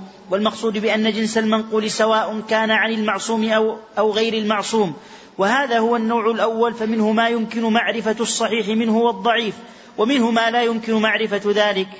ومنه ما لا يمكن معرفة ذلك فيه. وهذا القسم الثاني من المنقول. وهو ما لا طريق لنا إلى الجزم بالصدق منه. عامته مما لا فائدة فيه والكلام فيه من فضول الكلام. وأما ما يحتاج المسلمون إلى معرفته فإن الله تعالى نصب على الحق فيه دليلا. فمثال ما لا يفيد ولا دليل على الصحيح منه اختلافهم في لون كلب أصحاب الكهف. وفي البعض الذي ضرب به قتيل موسى من البقرة وفي مقدار وفي مقدار سفينة نوح وما كان خشبها وفي اسم الغلام الذي قتله الخضر ونحو ذلك. فهذه الأمور طريق العلم بها بها النقل. فما كان من هذا منقولا نقلا صحيحا عن النبي صلى الله عليه وسلم كاسم صاحب موسى أنه الخضر. فهذا معلوم وما لم يكن كذلك بل كان مما يؤخذ عن أهل الكتاب كالمنقول عن كعب ووهب ومحمد بن إسحاق وغيرهم. ممن يأخذ عن أهل الكتاب فهذا لا يجوز تصديقه ولا تكذيبه إلا بحجة كما ثبت في الصحيح عن النبي صلى الله عليه وسلم أنه قال إذا حدثكم أهل الكتاب فلا تصدقوهم ولا تكذبوهم فإما أن يحدثوكم بحق فتكذبوه وإما أن يحدثوكم بباطل فتصدقوه. وكذلك ما نقل عن بعض التابعين وإن لم يذكره أنه أخذه عن أهل الكتاب وإن لم يذكر أنه أخذه عن أهل الكتاب. فمتى اختلف التابعون لم يكن بعض أقوالهم حجة على بعض. وما نقل في ذلك عن بعض الصحابة نقلا صحيحا. فالنفس إليه أسكن مما نقل عن بعض التابعين لأن احتمال أن يكون سمعه من النبي صلى الله عليه وسلم أو من بعض من سمعه منه أقوى ولأن نقل الصحابة عن أهل الكتاب أقل. من نقل التابعين ومع جزم الصاحب ما يقوله كيف يقال إنه أخذه عن أهل الكتاب وقد نهوا عن تصديقهم؟ والمقصود أن مثل هذا الاختلاف الذي لا يعلم صحيحه ولا تفيد حكاية الأقوال فيه هو كالمعرفة لما يروى من الحديث الذي لا دليل على صحته وأمثال ذلك. وأما القسم الأول الذي يمكن معرفة الصحيح منه فهذا موجود فيما يحتاج إليه ولله الحمد. فكثيرا ما يوجد في التفسير والحديث والمغازي أمور منقولة عن نبينا صلى الله عليه وسلم وغيره من الأنبياء. صلوات الله عليهم وسلامه. والنقل الصحيح, والنقل الصحيح يدفع ذلك. بل هذا موجود فيما مستنده النقل وفيما قد يعرف بأمور أخرى غير النقل. فالمقصود أن المنقولات التي يحتاج إليها في الدين قد نصب الله الأدلة على بيان ما فيها من صحيح وغيره. ومعلوم أن المنقول في التفسير أكثره كالمنقول في المغازي والملاحم. ولهذا قال الإمام أحمد ثلاثة أمور ليس لها إسناد التفسير والملاحم والمغازي ويروى ليس لها أصل أي إسناد لأن الغالب عليها المراسيل مثل ما يذكره عروة بن الزبير عروة بن الزبير والشعبي والزهري وموسى بن عقبة وابن إسحاق ومن بعدهم كيحيى بن سعيد الأموي والوليد بن مسلم والواقدي ونحوهم في المغازي. فإن أعلم الناس بالمغازي أهل المدينة ثم أهل الشام ثم أهل العراق فأهل المدينة أعلم بها لأنه لأنها كانت عندهم. وأهل الشام كانوا أهل غزو وجهاد فكان لهم من العلم بالجهاد والسير ما ليس لغيرهم. ولهذا عظم الناس كتاب أبي إسحاق الفزاري الذي صنفه في ذلك وجعلوا الأوزاعي أعلم بهذا الباب من غيره من علماء الأمصار وأما التفسير فإن أعلم الناس به أهل مكة لأنهم أصحاب ابن عباس كمجاهد وعطاء بن أبي رباح وعكرمة مولى ابن عباس مولى ابن عباس وغيرهم من أصحاب ابن عباس كطاووس وأبي الشعثاء وسعيد بن جبير وأمثالهم. وكذلك أهل الكوفة من أصحاب عبد الله بن مسعود ومن ومن ذلك ما تميزوا به على غيرهم. وعلماء أهل المدينة في التفسير مثل زيد بن أسلم الذي أخذ عنه مالك التفسير وأخذه عنه أيضا ابنه عبد الرحمن وعنه عبد الله بن وهب والمراسيل إذا تعددت طرقها وخلت عن المواطأة قصدا أو اتفاقا بغير قصد كانت صحيحة قطعا فإن النقل إما أن يكون صدقا مطابقا للخبر وإما أن يكون كذبا تعمد صاحبه الكذب أو أخطأ فيه فمتى سلم من الكذب العمد والخطأ؟ كان صدقا بلا ريب.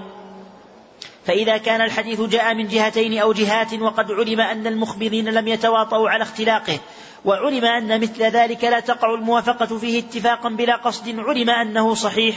مثل شخص يحدث عن واقعة جرت ويذكر تفاصيل ما فيها من الأقوال والأفعال ويأتي شخص آخر قد علم أنه لم يواطئ الأول فيذكر مثل ما ذكره الأول من تفاصيل الأقوال والأفعال. فيعلم قطعا أن تلك الواقعة حق في الجملة. فإنه لو كان كل منهما كذب بها عمدا أو أخطأ لم يتفق في العادة أن يأتي كل منهما بتلك التفاصيل التي تمنع العادة. اتفاق الاثنين عليها بلا مواطأة بلا مواطأة من أحدهما لصاحبه. فإن الرجل قد يتفق أن ينظم بيتا وينظم الآخر وينظم الآخر مثله أو يكذب كذبة ويكذب الآخر مثلها. أما إذا أنشأ قصيدة طويلة ذات فنون على قافية وروي فلم تجري العادة بأن غيره ينشئ مثلها لفظا ومعنى.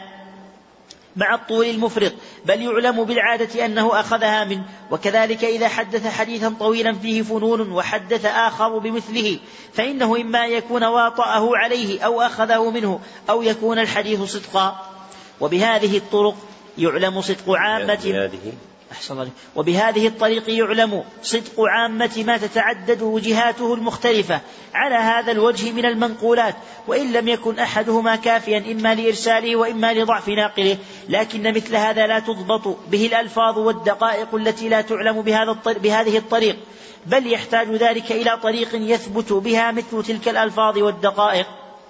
ولهذا ثبتت غزوة بدر بالتواتر وأنها قبل أحد بل يعلم قطعا أن حمزة وعليا وأبا عبيدة برزوا إلى عتبة وشيبة والوليد وأن عليا قتل الوليد وأن حمزة قتل قرنه ثم يشك في قرنه هل هو عتبة أم شيبة. وهذا الأصل ينبغي أن يعرف فإنه أصل نافع في الجزم بكثير من المنقولات في الحديث والتفسير والمغازي وما ينقل من أقوال الناس وأفعالهم وغير ذلك. ولهذا إذا روي الحديث الذي يتأتى فيه ذلك عن النبي صلى الله عليه وسلم من وجهين مع العلم بأن أحدهما لم يأخذه عن الآخر جزم بأنه حق لا سيما إذا علم أن نقلته ليسوا ممن يتعمد الكذب وإنما يخاف على أحدهم النسيان والغلط. فإن من عرف الصحابة كابن مسعود وأبي بن كعب وابن عمر وجابر وأبي سعيد وأبي هريرة وغيرهم رضي الله عنهم أجمعين علم يقينا أن الواحد من هؤلاء لم يكن ممن يتعمد الكذب على رسول الله صلى الله عليه وسلم فضلا عمن هو فوقهم. كما يعلم الرجل من حال من جربه وخبره خبرة باطنة طويلة أنه ليس ممن يسرق أموال الناس ويقطع الطريق ويشهد بالزور ونحو ذلك. وكذلك التابعون بالمدينة ومكة والشام والبصرة فإن من عرف مثل أبي صالح السمان والأعرج وسليمان بن يسار وزيد بن أسلم وأمثالهم رحمهم الله علم قطعا أنهم لم يكونوا ممن يتعمد الكذب في الحديث فضلا عمن هو فوقهم مثل محمد بن سيرين والقاسم بن محمد أو سعيد بن المسيب سعيد بن المسيب أو عبيدة السلماني أو علقمة أو, أو الأسود. أو عبيدة. أحسن الله أو عبيدة السلماني أو علقمة أو الأسود أو نحوهم رحمهم الله وإنما يخاف على الواحد من الغلط فإن الغلط والنسيان كثيرا ما يعرض للإنسان ومن الحفاظ من قد عرف الناس بعده عن ذلك جدا. بعده. أحسن الله. ومن الحفاظ من قد عرف الناس بعده عن ذلك جدا كما عرفوا حال الشعبي والزهري وعروة وقتادة والثوري وأمثالهم لا سيما الزهري في زمانه والثوري في زمانه فإنه قد يقول القائل إن ابن, إن ابن شهاب الزهري لا يعرف له غلط مع كثرة حديثه وسعة حفظه. والمقصود أن الحديث الطويل إذا روي مثلا من وجهين مختلفين من غير مواطأة. امتنع عليه أن يكون غلطا كما امتنع أن يكون كذبا. فإن الغلط لا يكون في قصة طويلة متنوعة وإنما يكون في بعضها. فإذا روى هذا قصة طويلة متنوعة ورواها الآخر مثل ما رواها الأول من غير مواطأة امتنع الغلط في جميعها. كما امتنع الكذب في جميعها من غير مواطأة. ولهذا إنما يقع في مثل ذلك غلط في بعض ما جرى في القصة مثل حديث اشتراء النبي صلى الله عليه وسلم البعير من جابر فإن من تأمل طرقه علم قطعا أن الحديث صحيح وإن كانوا قد اختلفوا في مقدار الثمن وقد بين ذلك البخاري في صحيحه. فإن جمهور ما في البخاري ومسلم مما يقطع بأن النبي صلى الله عليه وسلم قاله لأن غالبه من هذا النحو ولأنه قد تلقاه أهل العلم بالقبول والتصديق والأمة لا تجتمع على خطأ فلو كان الحديث كذبا في نفس الأمر والأمة مصدقة له قابلة له لكانوا قد أجمعوا على تصديق ما هو في نفس الأمر كذب وهذا إجماع على الخطأ وذلك ممتنع. وإن كنا نحن بدون الإجماع نجوز الخطأ أو الكذب على الخبر فهو كتجويزنا قبل أن نعلم الإجماع على العلم الذي ثبت بظاهر أو قياس ظني أن يكون الحق في الباطن بخلاف ما اعتقدناه. فإذا أجمعوا على الحكم جزما بأن الحكم ثابت. أحسن. فإذا أجمعوا على الحكم جزمنا بأن الحكم ثابت باطنا وظاهرا. ولهذا كان جمهور أهل العلم من جميع الطوائف على أن خبر الواحد إذا تلقته الأمة بالقبول تصديقا له أو عملا به أنه يوجب العلم. وهذا هو الذي ذكره المصنفون في أصول الفقه من أصحاب أبي حنيفة ومالك والشافعي وأحمد. إلا فرقة قليلة من المتأخرين اتبعوا في ذلك طائفة من أهل الكلام أنكروا ذلك. ولكن كثيرا من أهل الكلام أو أكثرهم يوافقون الفقهاء أو أهل الحديث والسلف على ذلك. وهو قول أكثر الأشعرية كأبي إسحاق وابن فورك. وأم وابن فورك. أحسن الله عليك. وابن فورك. وأما ابن الباقلاني فهو الذي أنكر ذلك وتبع وأما ابن الباقلاني. أحسن وأما ابن الباقلاني فهو الذي أنكر ذلك وتبعه مثل أبي المعالي وأبو حامد وابن عقيل وابن الجوزي وابن الخطيب والآمدي ونحو, ونحو هؤلاء. والأول هو الذي ذكره الشيخ أبو حامد وأبو الطيب وأبو إسحاق وأمثاله من أئمة الشافعية وهو الذي ذكره القاضي عبد الوهاب وأمثاله من المالكية وهو الذي ذكره شمس الدين السرخسي وأمثاله من الحنفية وهو الذي ذكره أبو يعلى وأبو الخطاب وأبو الحسن بن الزاغوني. وأمثالهم من الحنبلية وإذا كان الإجماع على تصديق الخبر موجبا للقطع به فالاعتبار في ذلك بإجماع أهل العلم بالحديث كما أن الاعتبار بالإجماع على الأحكام بإجماع أهل العلم بالأمر والنهي والإباحة. والمقصود هنا أن تعدد الطرق مع عدم التشاعر أو الاتفاق في العادة. يوجب العلم بمضمون المنقول لكن هذا ينتفع به كثيرا في علم أحوال الناقلين. وفي مثل هذا ينتفع برواية المجهول والسيء الحفظ وبالحديث المرسل ونحو ذلك. ولهذا كان أهل العلم يكتبون مثل هذه الأحاديث ويقولون إنه يصلح للشواهد والاعتبار ما لا يصلح لغيره.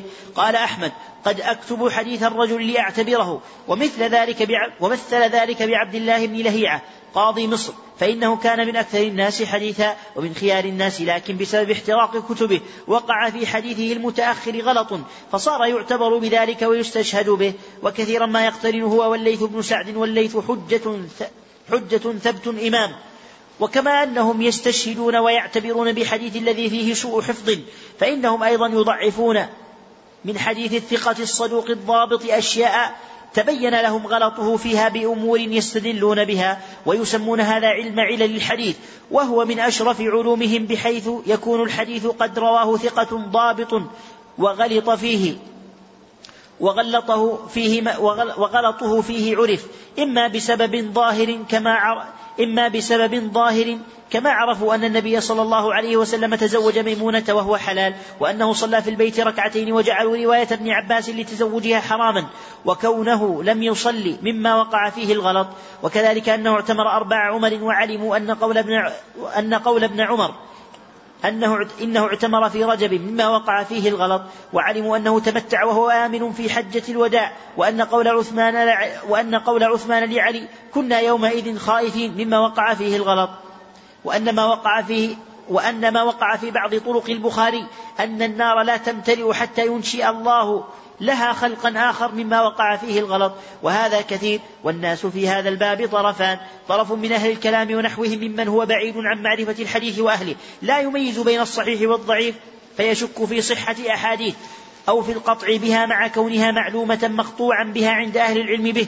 وطرف ممن يدعي اتباع الحديث والعمل به كلما وجد لفظا في حديث قد رواه كلما وجد لفظا في حديث قد رواه ثقة أو رأى حديثا بإسناد ظاهره الصحة يريد أن يجعل ذلك من جنس ما جزم أهل العلم بصحته حتى إذا عارض الصحيح المعروف أخذ يتكلف له التأويلات الباردة أو يجعله دليلا في مسائل العلم مع أن أهل العلم بالحديث يعرفون أن مثل هذا غلط وكما أن على الحديث أدلة يعلم بها أنه صدق وقد يقطع بذلك فعليه أدلة يعلم بها أنه كذب ويقطع بذلك مثل ما يقطع بكذب ما يرويه الوضاعون من أهل البدع والغلو في الفضائل مثل حديث يوم عاشوراء وأمثاله مما فيه أن من صلى ركعتين كان له كأجر كذا وكذا نبيا. وفي التفسير من هذا من هذه الموضوعات قطعة كبيرة مثل الحديث الذي يرويه الثعلبي والواحدي والزمخشري في فضائل سور القرآن سورة سورة فإنه موضوع باتفاق أهل العلم. والثعلبي هو في نفسه كان فيه خير ودين ولكنه كان حاطب ليل ينقل ما وجد في كتب التفسير من صحيح وضعيف وموضوع والواحدي صاحبه كان أبصر منه بالعربية لكن هو أبعد عن السلامة واتباع السلف والبغوي تفسيره مختصر عن الثعلبي لكنه صان تفسيره عن الأحاديث الموضوعة والآراء المبتدعة. والموضوعات والموضوعات في كتب التفسير كثيرة. منها الأحاديث الكثيرة الصريحة في الجهر بالبسملة وحديث علي الطويل في تصدقه بخاتم بخاتمه في الصلاة فإنه موضوع باتفاق أهل العلم. ومثل ما روي في قوله ولكل قوم هاد أنه علي وتعيها أذن واعية أذنك يا علي. بعد أن بين المصنف رحمه الله جريان الاختلاف بين السلف في التفسير وأن عامته من اختلاف التنوع وذكر أنواعه عقد هنا فصلا رام فيه الإيقاف على أسباب الاختلاف في التفسير والكشف عن مثاله ومنشأه فرده إلى نوعين من الأسباب نشأ منهما الاختلاف في التفسير. فالنوع الأول أسباب تتعلق بالنقل أسباب تتعلق بالنقل وهي المستندة إلى الرواية والأثر. أسباب تتعلق بالنقل وهي المستندة إلى الرواية والأثر. والثاني أسباب تتعلق بالاستدلال وهي المستندة إلى الدراية والنظر. والثاني أسباب تتعلق بالاستدلال وهي المستندة إلى الدراية والنظر فإلى هذين النوعين ترجع أسباب الاختلاف في التفسير والنقل باعتبار من يعزى إليه نوعان أحدهما النقل عن المعصوم وهو النبي صلى الله عليه وسلم والمقصود بالعصمة في هذا المحل عصمة الخبر عن الله عز وجل. فإن التفسير خبر عن الله تعالى. والآخر النقل عن غير المعصوم وهو كل من سوى النبي صلى الله عليه وسلم. كما أن النقل باعتبار إمكان ثبوته ينقسم إلى نوعين. كما أن النقل باعتبار إمكان ثبوته ينقسم إلى نوعين. أحدهما ما تمكن معرفة الصحيح منه والضعيف. ما تمكن معرفة الصحيح منه والضعيف. والآخر ما لا تمكن معرفة ذلك فيه. والآخر ما لا تمكن معرفة ذلك فيه. وهذا القسم الثاني عامته لا فائدة منه وهو من فضول الكلام. وأكثر ما فيه مأخوذ عن أهل الكتاب. والأصل في أخبارهم عن كتبهم ما ثبت في الصحيح أن النبي صلى الله عليه وسلم قال لا تصدقوا أهل الكتاب ولا تكذبوهم وقولوا آمنا بالله وما أنزل إلينا إلى تمام الآية. أما اللفظ الذي ذكره المصنف وعزاه إلى الصحيح فقال ثبت في الصحيح عن النبي صلى الله عليه وسلم أنه قال إذا حدثتكم عن أهل الكتاب فلا تصدقوهم إلى آخره فهذا الحديث ليس في الصحيح بهذا اللفظ وإنما رواه أحمد عن جابر رضي الله عنه وإنما رواه أحمد عن جابر رضي الله عنه وإسناده ضعيف وإنما اللفظ الصحيح ما قدمناه آنفا من قوله صلى الله عليه وسلم لا تصدقوا أهل الكتاب ولا تكذبوهم وقولوا آمنا بالله وما أنزل إلينا إلى تمام الآية ثم ذكر المصنف أن المنقولات في التفسير الغالب عليها المراسيل كالمغازي. أن المنقولات في التفسير الغالب عليها الإرسال أو المراسيل كالمغازي. وإنما كثر الإرسال في بابي التفسير والمغازي لأنهما من باب النقل العام. لأنهما من باب النقل العام الذي لا يحوج إلى نقل خاص. وإذا كان الأمر عاما ظاهرا لم يحتج فيه إلى نقل خاص فغلب في كلام السلف إرسال الأحاديث في التفسير والمغازي بناء على أصل علمهما وهو كونهما من النقل العام أي الخبر المستفيض الذي لا يختص بشيء معين. ثم ذكر المصنف مراتب الناس في العلوم ومن جملته مراتبهم في علم التفسير فبين أن أعلم الناس بالتفسير في الصدر الأول هم أهل الحجاز. مكة والمدينة فأهل مكة أصحاب ابن عباس فأهل مكة أصحاب ابن عباس رضي الله عنهما كمجاهد وطاووس وعطاء وعكرمة رحمهم الله. وأهل المدينة هم أهل الدار الذين هم أهل الدار التي نزلت فيها القرآن وفيها منشأ الإسلام التي نزل فيها كثير من القرآن وهي منشأ الإسلام.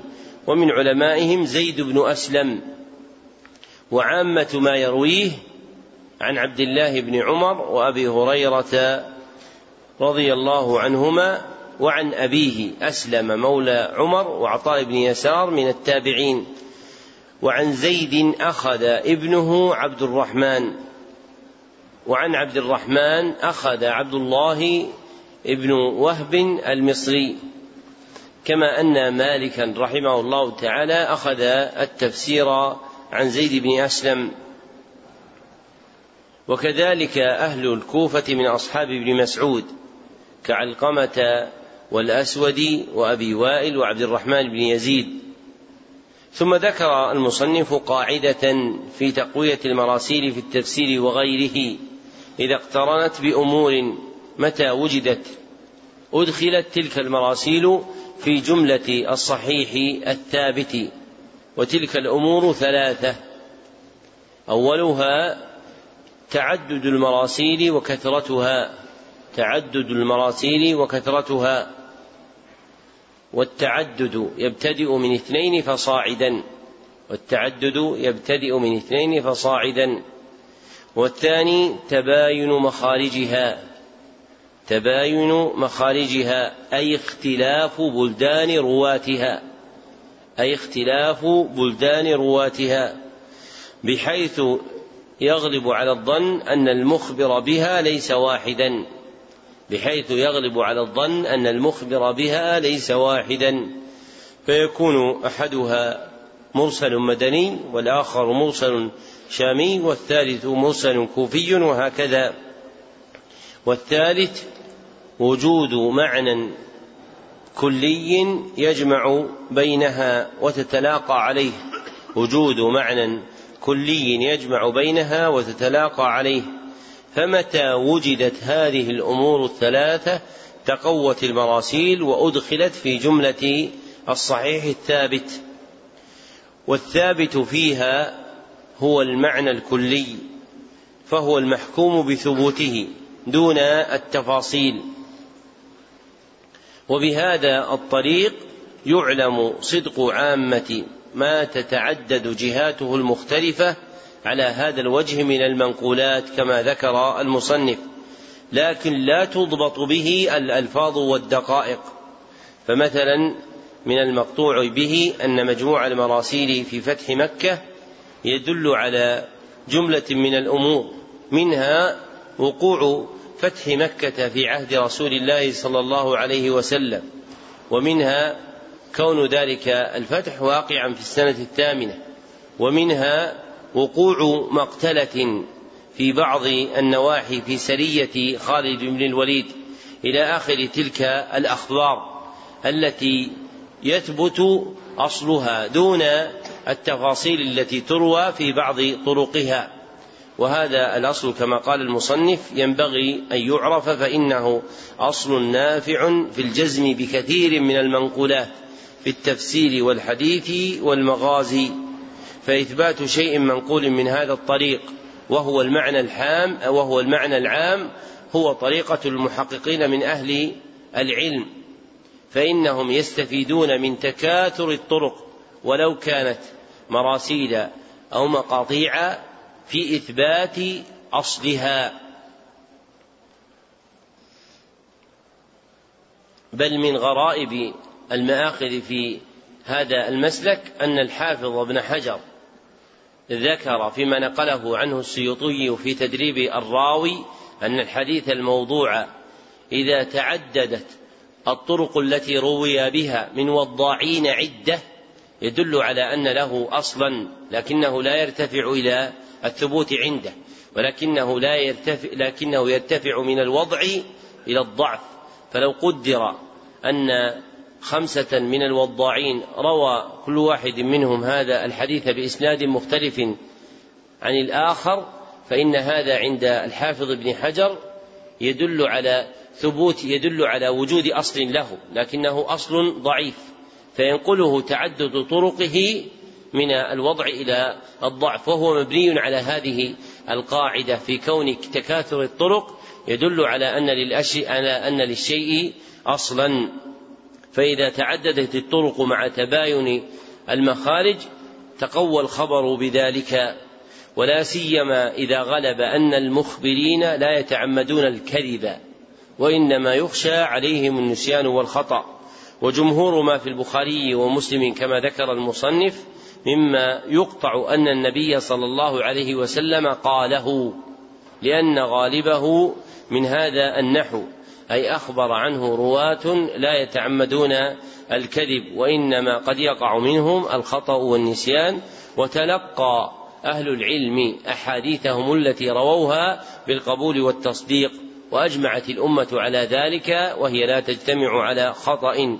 ثم قال المصنف ولهذا كان جمهور أهل العلم من جميع الطوائف على أن خبر الواحد أي الآحاد إذا تلقته الأمة بالقبول تصديقا له أو عملا به أنه يوجب العلم لأن من أهل العلم من المتكلمة من قال أنه يوجب العلم إلى آخر كلامه.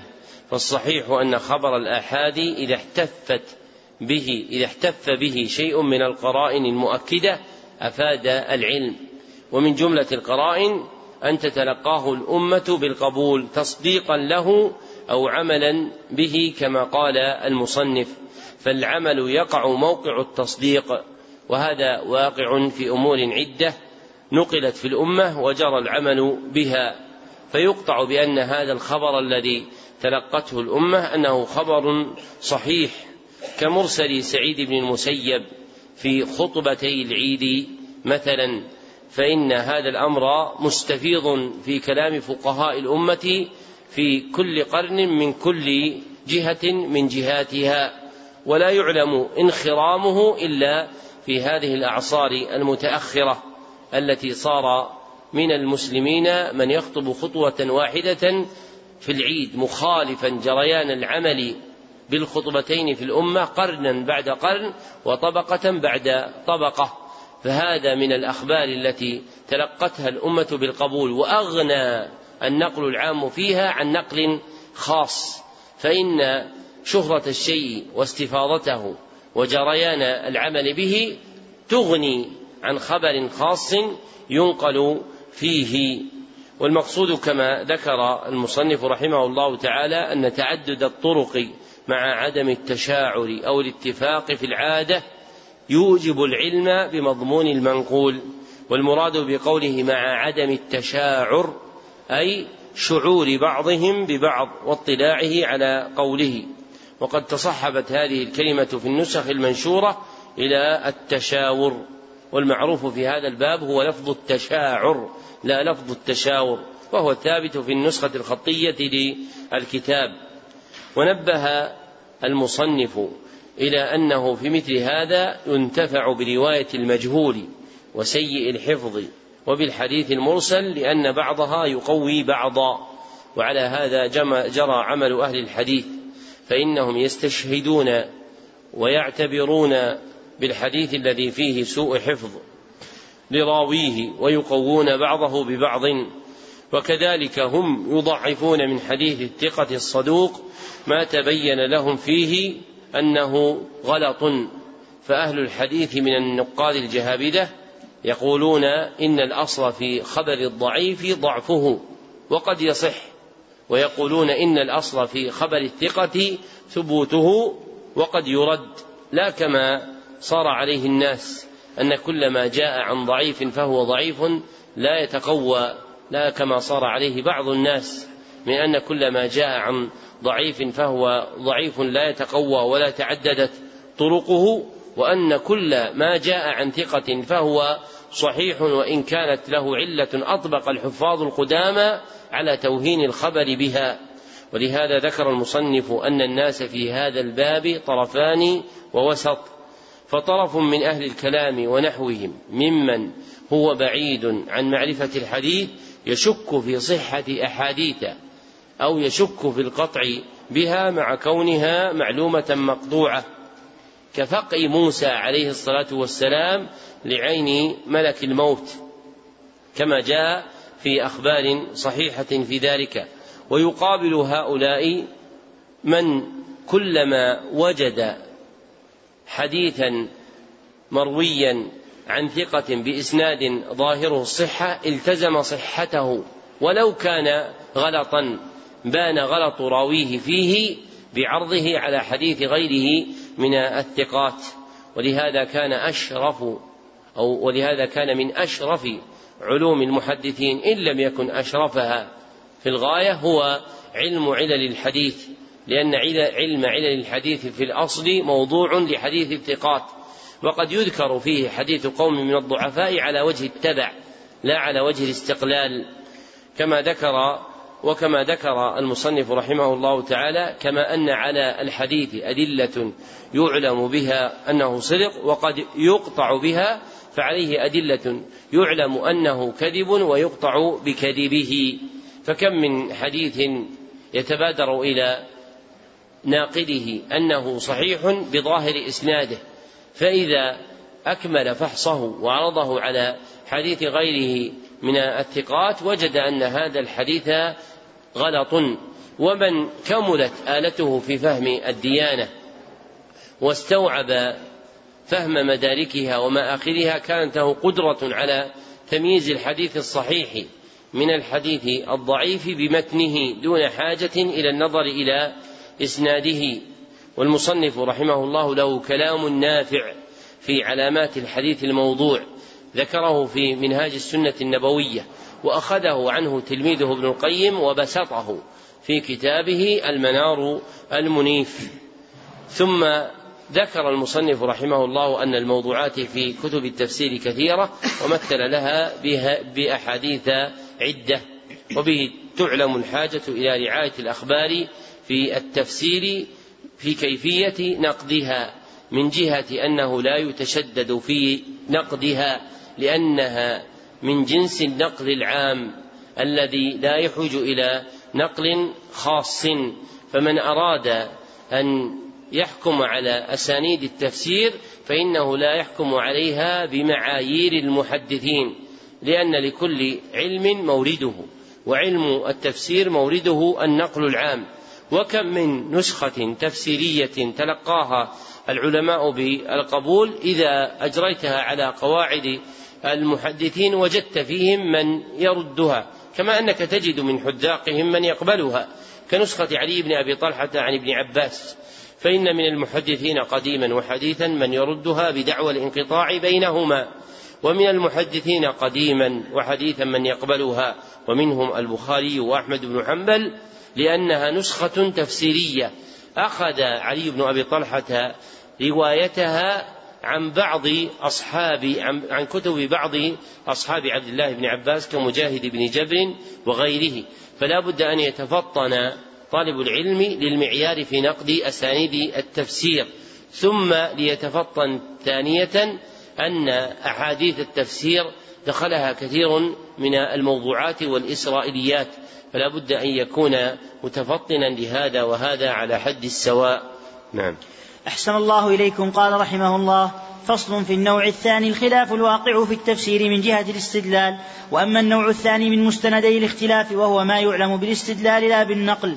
فهذا أكثر ما فيه الخطأ من جهتين. حدثتا بعد تفسير الصحابة والتابعين وتابعيهم بإحسان. فإن التفاسير التي يذكر فيها كلام هؤلاء صرفا لا يكاد يوجد فيها شيء من هاتين الجهتين.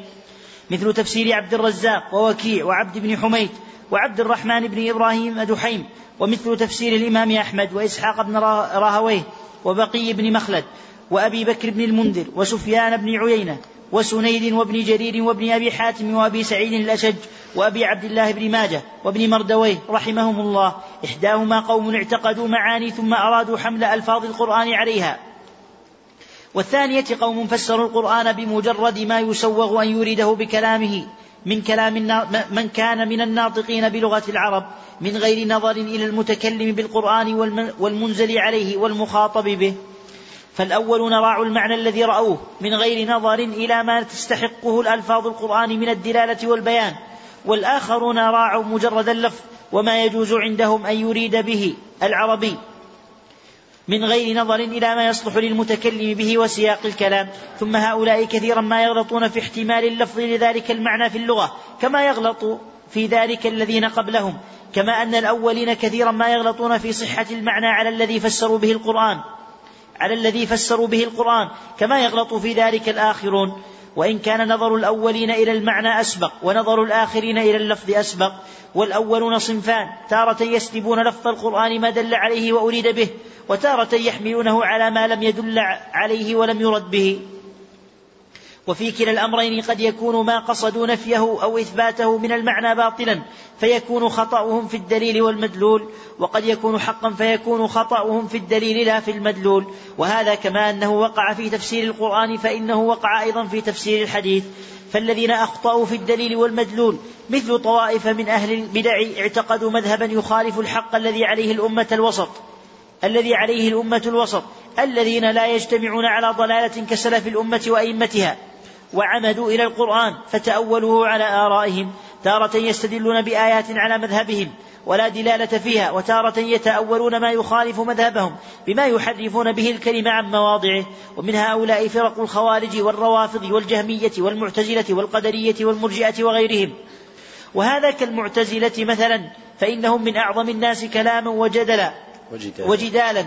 وقد صنفوا تفاسير على أصول مذهبهم مثل تفسير عبد الرحمن بن كيسان الأصم شيخ إبراهيم بن, إسم بن إسماعيل بن علية الذي كان يناظر الشافعية ومثل كتاب أبي علي الجبائي والتفسير الكبير للقاضي عبد الجبار بن أحمد الهمداني والجامع لعلم القرآن لعلي بن عيسى الرماني والكشاف لأبي القاسم الزمخشري فهؤلاء وأمثالهم اعتقدوا مذهب, مذهب مذاهب المعتزلة.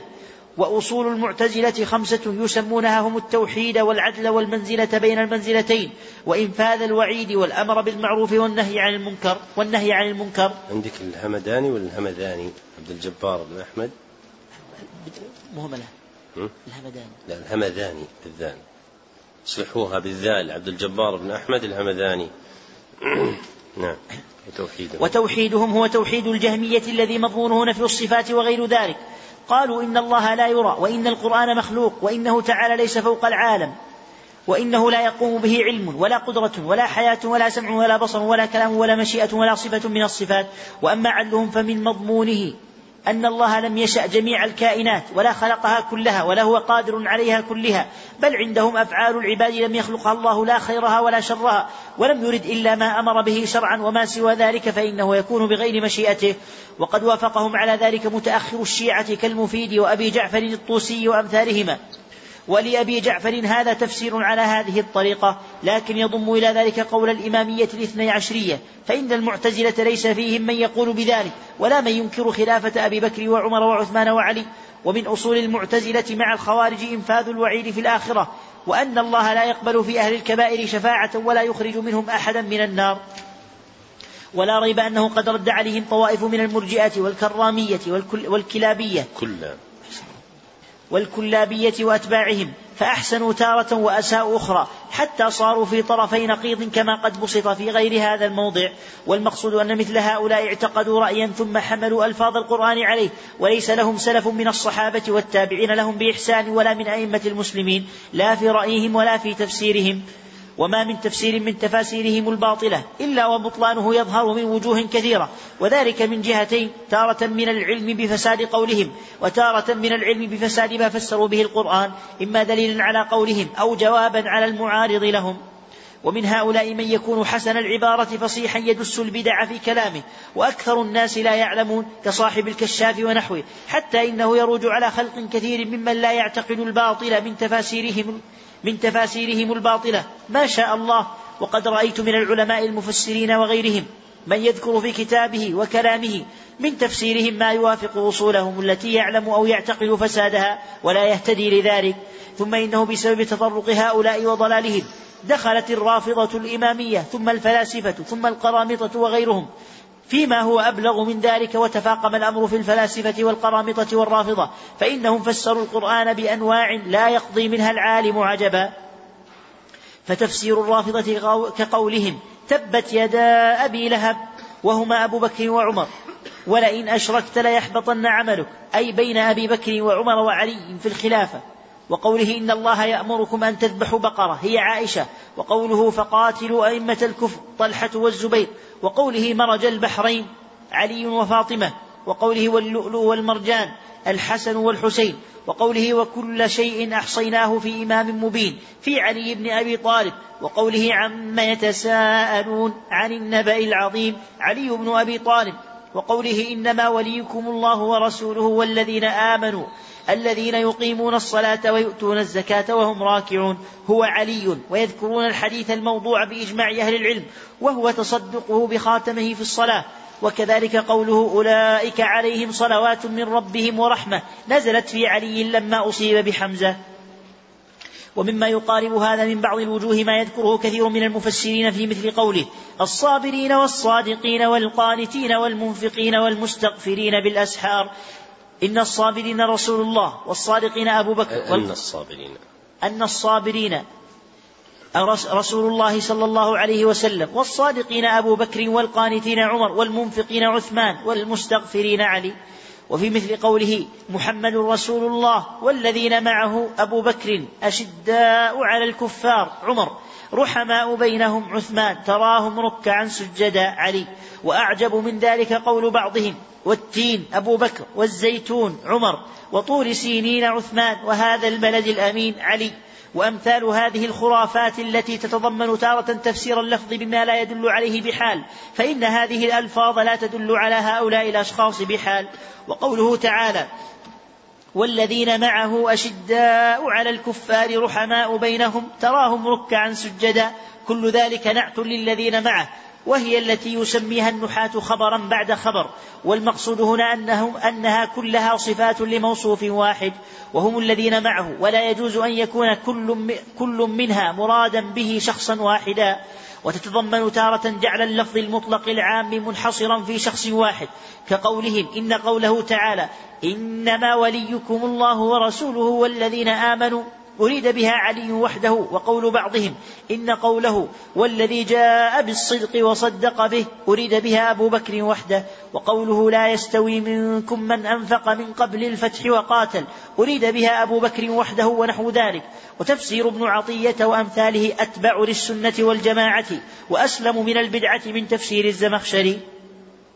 ولو ذكر كلام السلف الموجود في التفاسير المأثورة عنهم على وجهه لكان أحسن وأجمل. فإنه كثيرا ما ينقل من تفسير محمد بن جرير الطبري وهو من أجل التفاسير المأثورة وأعظمها قدرا. ثم إنه يدع ما نقله ابن جرير عن السلف لا يحكيه بحال ويذكر ما يزعم أنه قول المحققين. وإنما يعني به طائفة من أهل الكلام الذين قرروا أصولهم بطرق من جنس ما قررت, ما قررت به المعتزلة أصولهم. وإن كانوا أقرب إلى السنة من المعتزلة. لكن ينبغي أن يعطى كل ذي حق حقه. ويعرف أن هذا من جملة التفاسير من جملة التفسير على المذهب.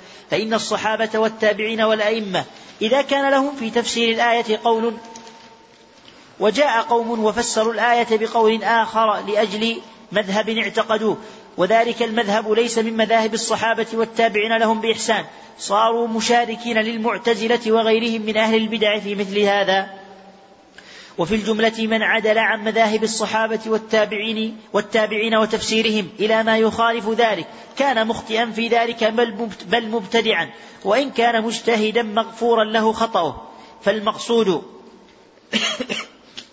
فالمقصود بيان طرق العلم وأدلته وطرق الصواب ونحن نعلم أن القرآن قرأه الصحابة والتابعون وتابعوهم وأنهم كانوا أعلم بتفسيره ومعانيه كما أنهم أعلم بالحق الذي بعث الله به رسوله صلى الله عليه وسلم. فمن خالف قولهم وفسر القرآن بخلاف تفسيرهم فقد أخطأ في الدليل والمدلول جميعا. ومعلوم أنه ومعلوم أنه كل, كل من خالف قولهم له شبهة يذكرها. إما عقلية وإما سمعية كما هو مبسوط في موضعه. والمقصود هنا التنبيه على مثال الاختلاف في التفسير وأن من أعظم أسبابه البدع الباطلة التي دعت أهلها التي دعت أهلها إلى أن حرفوا الكلمة عن مواضعه. وفسروا كلام الله ورسوله صلى الله عليه وسلم بغير ما أريد به وتأولوه على غير تأويله. فمن أصول العلم بذلك أن يعلم الإنسان القول الذي خالفوه أنه الحق وأن يعرف أن تفسير السلف يخالف تفسيرهم وأن يعرف أن تفسيرهم محدث مبتدع ثم أن يعرف بالطرق المفصلة فساد تفسيرهم بما نصبه الله من الأدلة على بيان الحق. وكذلك وقع من الذين صنفوا في شرح الحديث وتفسيره من المتأخرين من جنس ما وقع فيما صنفوه من شرح القرآن وتفسيره. وأما الذين يخطئون في الدليل لا في المدلول فمثل كثير من الصوفية والوعاظ والفقهاء وغيرهم يفسرون القرآن بمعان صحيحة لكن القرآن لا يدل عليها. مثل كثير ممن ذكره من مثل كثير ممن ذكره أبو عبد الرحمن السلمي في حقائق التفسير. وإن كان فيما ذكروه ما هو ما هو معان باطلة فإن ذلك يدخل في القسم الأول. وهو الخطأ في الدليل والمدلول جميعا حيث يكون المعنى الذي قصدوه فاسدا. ذكر المصنف رحمه الله أن النوع الثاني من مستندي الاختلاف وهو ما يرجع إلى الاستدلال أكثر ما يقع فيه الخطأ من جهتين. الجهة الأولى تفسير القرآن بملاحظة لغة العرب. تفسير القرآن بملاحظة لغة العرب دون النظر إلى المتكلم بالقرآن والمنزل عليه والمخاطب به أي مع قطع الخطاب عن متعلقاته أي مع قطع الخطاب عن متعلقاته. فإن الخطاب القرآني له متعلقات عدة منها المتكلم به وهو الله سبحانه وتعالى ومنها المنزل عليه وهو محمد صلى الله عليه وسلم ومنها المخاطب به وهم العباد الذين أمروا ونهوا في آياته وأخصهم بذلك من شهد التنزيل وهم الصحابة رضي الله عنهم. وأهل هذه الجهة يقصرون نظرهم على البناء اللغوي فهم هؤلاء هو الألفاظ دون المعاني. والجهة الثانية تفسير القرآن بحمل ألفاظه على معان يعتقدها المفسر. تفسير القرآن بألفاظ بحمل ألفاظه على معان يعتقدها المفسر. وأهل هذه الجهة همهم الحقائق والمعاني. وأهل هذه الجهة همهم المعاني الحقائق والمعاني. وهؤلاء كما ذكر المصنف صنفان.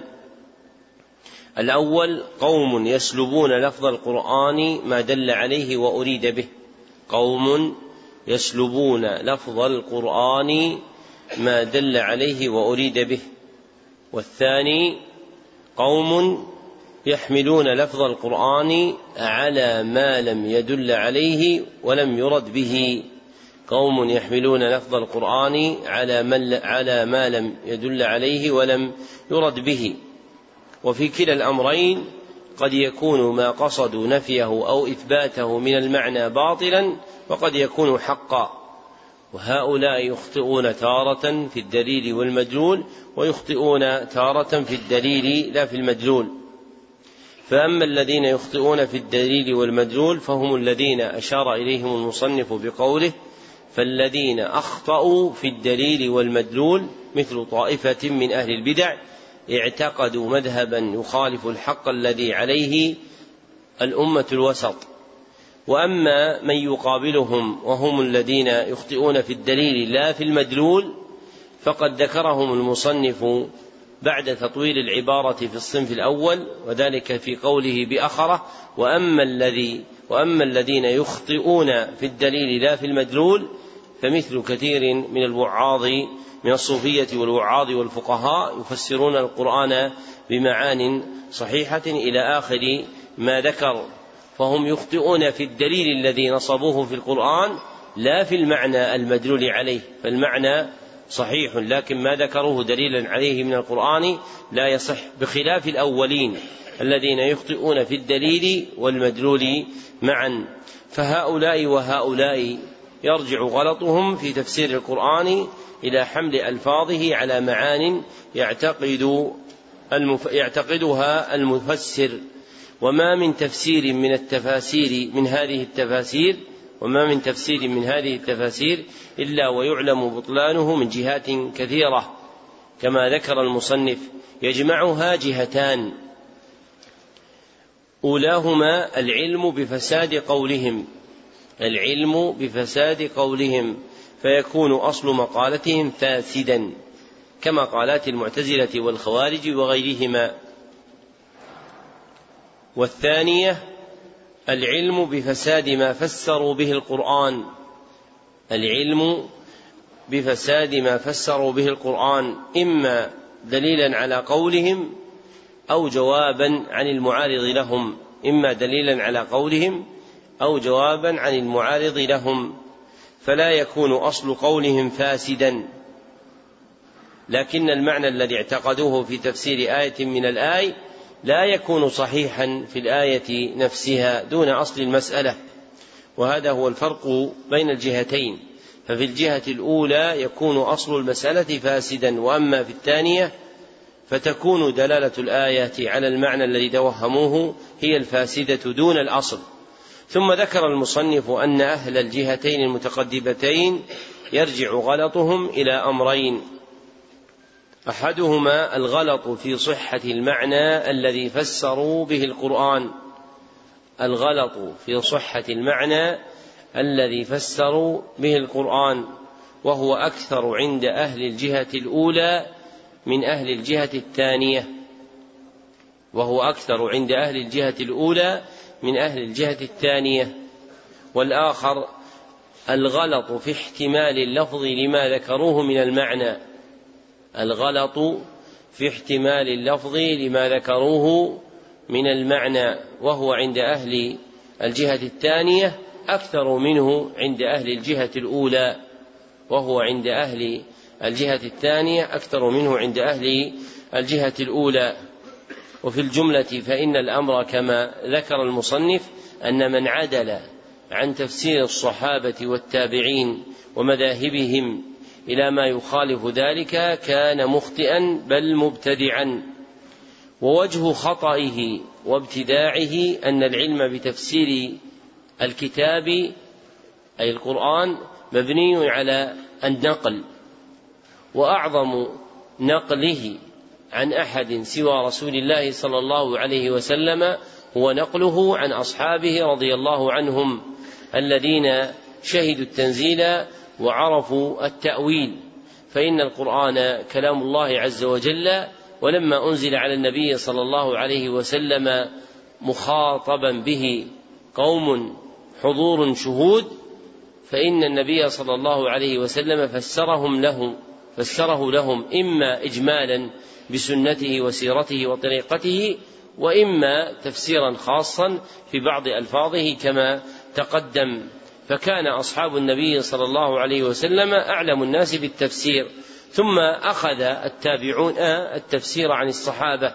فإذا عدل المفسر عن مذاهب الصحابة والتابعين وأقوالهم فلا ريب أنه سيقع فيما يخالف مراد صاحب الشريعة وقد يبلغ خطأه الابتداع لأنه أخبر عن كلام الله تعالى بما ليس له أصل وثيق وهو من جملة ما يذم من الرأي كما سيأتي في كلام المصنف فيما يستقبل. ثم ذكر المصنف في آخر هذا الفصل أن هذه البلية التي وقعت في تفسير القرآن وقعت أيضا في الذين صنفوا في شرح الحديث النبوي وتفسيره. فإن المتكلمين في تفسير الحديث فيهم من حمل ألفاظ الحديث النبوي على معان إما باطلة إما معان باطلة في نفسها أو معان صحيحة لكن لا يحتملها. لفظ الحديث النبوي. والكلام في تفسير الحديث أقل من العناية في الكلام على تفسير القرآن. وإذا أوغل شراح الحديث في تفسير ألفاظه بالوضع اللغوي أبعدوا عن تفسير الحديث بالحديث نفسه فغاب عنهم أصل كبير في معرفة معاني الحديث.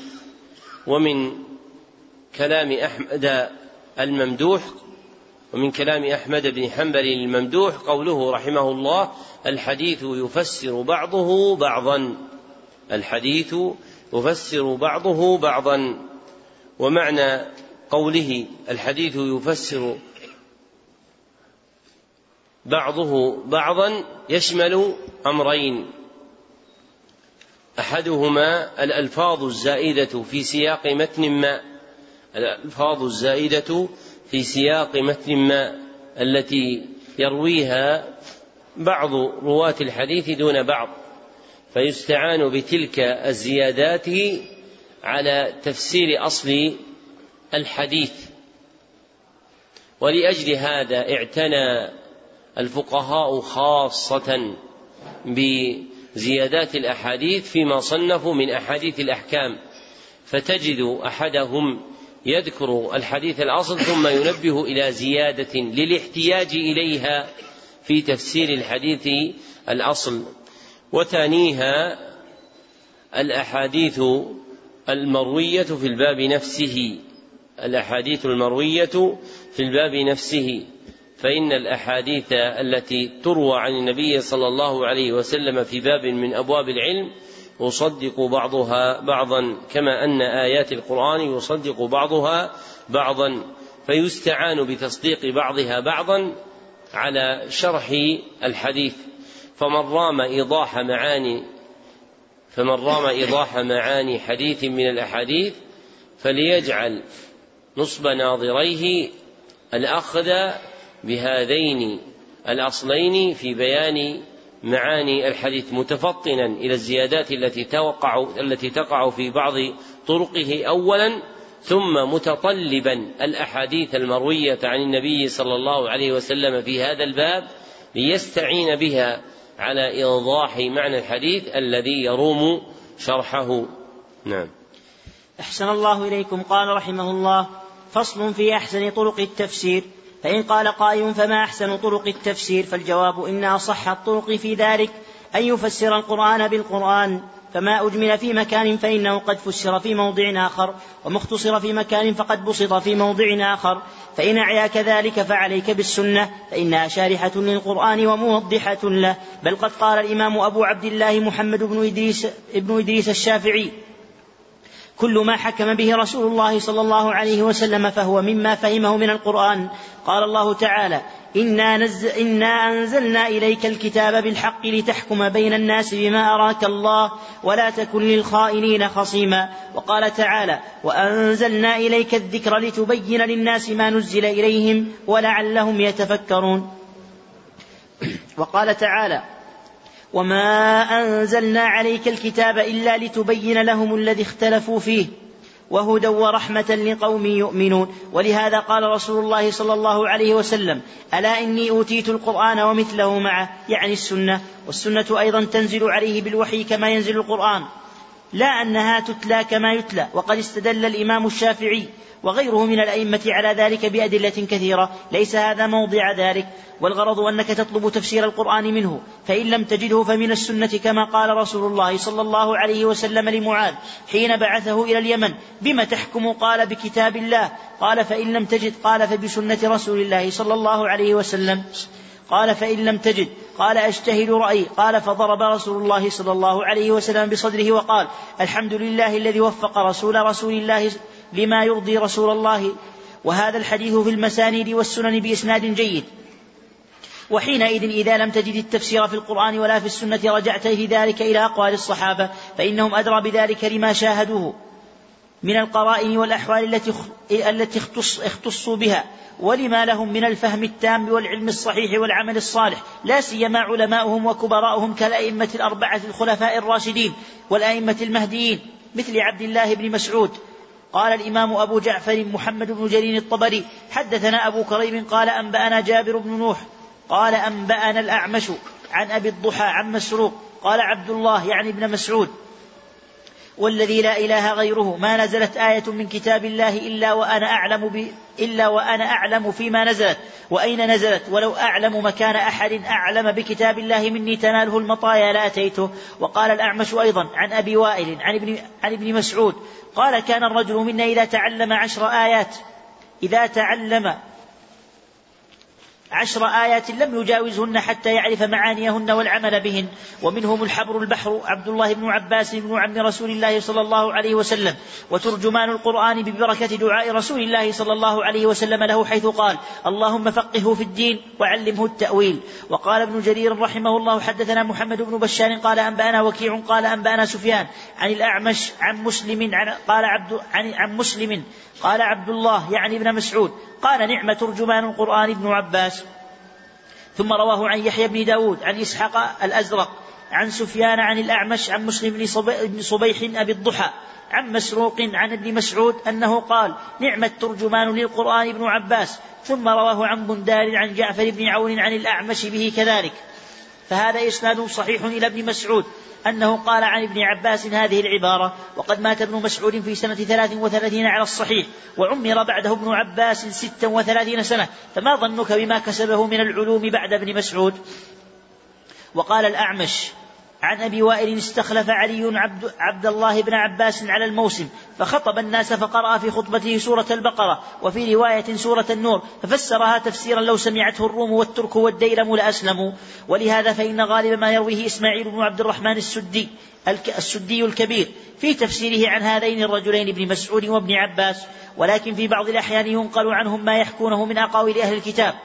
التي أباحها رسول الله صلى الله عليه وسلم حيث قال بلغوا عني ولو آية وحدثوا عن بني إسرائيل ولا حرج ومن كذب علي متعمدا فليتبوى مقعده من النار. رواه البخاري عن عبد الله بن عمرو. ولهذا كان عبد الله بن عمرو قد أصاب يوم اليرموك زاملتين من كتب أهل الكتاب فكان يحدث منهما بما فهمه من هذا الحديث من الإذن في ذلك. ولكن هذه الأحاديث الإسرائيلية تذكر للاستشهاد لا للاعتقاد فإنها على ثلاثة أقسام. أحدها ما علمنا صحته مما بأيدينا مما يشهد له بالصدق فذاك صحيح. والثاني ما علمنا كذبه بما عندنا مما يخالفه.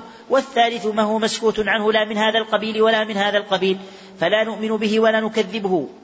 وتجوز حكاية وتجوز حكايته لما تقدم. وغالب ذلك مما لا فائدة فيه تعود على أمر ديني. تعود إلى تعود إلى أمر ديني. ولهذا يختلف علماء أهل الكتاب في مثل هذا كثيرا. ويأتي عن المفسرين خلاف بسبب ذلك كما يذكرون في مثل هذا أسماء أصحاب الكهف ولون كلبهم وعدتهم وعصا موسى من أي الشجر كانت وأسماء الطيور التي أحياها الله تعالى لإبراهيم وتعيين البعض الذي ضرب به المقتول من البقرة ونوع الشجرة التي كلم الله منها موسى. إلى غير ذلك مما أبهمه الله تعالى في القرآن مما لا فائدة في تعيينه تعود على المكلفين في دنياهم ولا في دينهم ولكن نقل الخلاف عنهم في ذلك جائز. كما قال تعالى سيقولون ثلاثة رابعهم كلبهم ويقولون خمسة سادسهم كلبهم رجما بالغيب ويقولون سبعة وثامنهم كلبهم قل ربي أعلم بعدتهم ما يعلمهم إلا قليل فلا تمار فيهم إلا مراء ظاهرا ولا تستفت فيهم منهم أحدا. فقد اشتملت هذه الآية الكريمة على الأدب في هذا المقام في هذا المقام. وتعليم ما ينبغي. أحسن الله في هذا المقام وتعليم ما ينبغي في مثل هذا فإنه تعالى أخبر عنه في ثلاثة أقوال وضعف القولين الأولين وسكت عن الثالث فدل على صحته إذ لو كان باطلا لرده كما ردهما ثم أرشد إلى أن الاطلاع على عدتهم لا طائل تحته فيقال في مثل هذا قل ربي أعلم بعدتهم. فإنه لا يعلم بذلك إلا قليل من الناس ممن أطلعه الله عليه. فلهذا قال فلا تمار فيهم إلا مراء ظاهرا أي لا تجهد نفسك فيما لا طائل تحته. ولا تسألهم عن ذلك فإنهم لا يعلمون من ذلك إلا رجم الغيب. فهذا أحسن ما يكون في حكايات الخلاف أن تستوعب أن تستوعب الأقوال في ذلك في ذلك المقام. وأن ينبه على الصحيح منها ويبطل الباطل وتذكر فائدة الخلاف وثمرته لئلا يطول النزاع والخلاف فيما لا فائدة تحته فيش فيشتغل به عن الأهم. فأما من حكى خلافا في مسألة ولم يستوعب أقوال الناس فيها فهو ناقص إذ قد يكون الصواب في الذي تركه أو يحكي الخلاف ويطلقه ولا ينبه على الصحيح من الأقوال فهو ناقص أيضا فإن صحح غير الصحيح عامدا فقد تعمد الكذب أو جاهلا فقد أخطأ كذلك من نصب الخلاف فيما لا فائدة تحته. أو حكى أقوالا متعددة لفظا ويرجع حاصلها إلى قول أو قولين معنى فقد ضيع الزمان وتكثر بما ليس بصحيح فهو كلابس ثوبي زور والله الموفق للصواب. هذا الفصل وما بعده انتقال إلى أصل آخر يتصل بتفسير القرآن وهو معرفة أحسن الطرق في تفسيره وأصحها. وقد ذكر المصنف أن أصح الطرق في ذلك أن يفسر القرآن بالقرآن وتفسير القرآن بالقرآن نوعان. أحدهما نص صريح كما قال تعالى والسماء والطارق وما أدراك ما الطارق النجم الثاقب ففسر الطارق بأنه النجم الثاقب. والثاني ظاهر مستنبط. كتفسيرنا النبأ في قوله تعالى عما يتساءلون عن النبأ العظيم أنه القرآن لقوله تعالى قل هو نبأ عظيم أنتم عنه معرضون فسياق الآيات في سورة صاد يدل على أنه القرآن فإن أعياك ذلك أي شق عليك وأتعبك معرفته فعليك بالسنة. وتفسير القرآن بالسنة نوعان. الأول تفسير خاص معين. تفسير خاص معين كما ثبت عنه صلى الله عليه وسلم في تفسير قوله تعالى غير المغضوب عليهم ولا الضالين أن المغضوب عليهم هم اليهود وأن الضالين هم النصارى. والثاني تفسير عام غير معين. تفسير عام غير معين وهو سنته صلى الله عليه وسلم قولا وفعلا وتقريرا. كقوله تعالى أقم الصلاة لدلوك الشمس إلى غسق الليل وقرآن الفجر إن قرآن الفجر كان مشهودا. فجاءت السنة قولا وفعلا بتحديد مواقيت الصلاة فصار المروي عنه صلى الله عليه وسلم من التوقيت فيها قولا وفعلا مفسرا لهذه الآية. وأورد المصنف لتقرير هذا المعنى من تفسير القرآن بالقرآن ثم بالسنة حديث معاذ بن جبل رضي الله عنه وهو حديث ضعيف عند قدماء الحفاظ ومن المتأخرين من قواه كشيخ الإسلام ابن تيمية وتلميذيه أبي عبد الله بن القيم وأبي الفداء بن كثير رحمهم الله والأشبه ضعفه. وإذا لم يوجد التفسير في القرآن ولا في السنة فإن ملتمسه يرجع إلى تفسير الصحابة رضي الله عنهم. وإنما قدم الصحابة على غيرهم في تفسير القرآن لأمرين. أحدهما كمال فهومهم وصحة علومهم كمال فهومهم وصحة علومهم. والآخر شهودهم التنزيل واطلاعهم على القرائن والأحوال المختصة به. شهودهم التنزيل واطلاعهم على القرائن والأحوال المحتفة به. مما لم يشاركهم فيه أحد. وأولى الصحابة بالتقديم في تفسير القرآن هم علماء الصحابة وكبراؤهم كالخلفاء الأربعة الراشدين وعبد الله بن مسعود وعبد الله بن عباس رضي الله عنهم. وكلام عبد الله بن مسعود وعبد الله بن عباس في تفسير القرآن أكثر من كلام غيرهما من الصحابة حتى من الخلفاء الأربعة الراشدين. ولأجل هذا اعتنى جمع من المفسرين بتكثير الطرق في رواية التفسير عنهم حتى اشتهرت نسخ تفسيرية ترجع إلى كل واحد منهما. بل السدي الكبير وهو إسماعيل بن عبد الرحمن حشى تفسيره بتفسير هذين الصحابيين وعادته الجمع بين الأسانيد التي تروى عنهم ثم ذكر لفظ واحد عنهما في تفسير الآية. وكان الإمام أحمد رحمه الله تعالى ينكر على السدي جمع الطرق لأن السدي يجمع الطرق ويأتي بلفظ لأحدها. فيتوهم الناظر في حديثه أن هذه الطرق تروى جميعا بهذا اللفظ ولا يكون كذلك بل تكون الطرق مختلفة في ألفاظ رواتها. فلما وجد هذا المعنى أنكر الإمام أحمد على السدي جمعه الطرق. والأصل في ما رواه السدي في تفسيره عن هذين الصحابيين ابن مسعود وابن عباس ثبوته لأنه يروي ما جاء عنهما بنسخ تفسيرية أي كتاب متلقى. فيكون قد تلقى تفسير ابن عباس عن رجل عن رجل عن ابن عباس وتلقى تفسير ابن مسعود بطريق آخر. وربما روى عن ابن عباس أو ابن مسعود بأكثر من طريق من الطرق. فالأصل أن ما رواه في ذلك ثابت إلا أن يقع فيها ما يستنكر مما يخالف المعروف عنهما. فحينئذ يقدح فيه بالعلة التي ذكرها الإمام أحمد من غلطه في الجمع بين الأسانيد والاقتصار على لفظ واحد. ومما ينبغي أن يرعى في تفسير الصحابة دخول الإسرائيليات في تفسيرهم بتحديث الصحابة بعض الصحابة عن أهل الكتاب. والمراد بالأحاديث الإسرائيلية الأحاديث المأخوذة عن كتب أهل الكتاب دون غيرهم.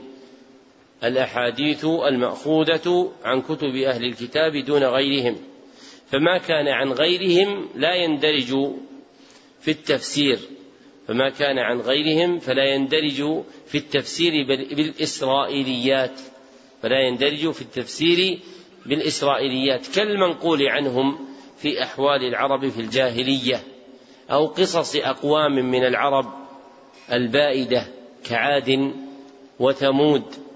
فهذا شيء يرجع إلى نقل التاريخ العربي وهؤلاء هم وراث تلك القبائل العارفون بأحوالها. وعامة ما يذكر في تفسير الصحابة هو الإسرائيليات دون التواريخ العربيات لأن العرب لم يعتنوا بكتابة تاريخهم فهو قليل فيهم فلم يدونوه وإنما كان شيئا يذكر ثم تنوسي ولم يقيد منه إلا نزر يسير مما بقي بعضه في كتب التاريخ المشهورة كتاريخ ابن جرير الطبري وتاريخ أبي الفداء بن كثير رحمهما الله.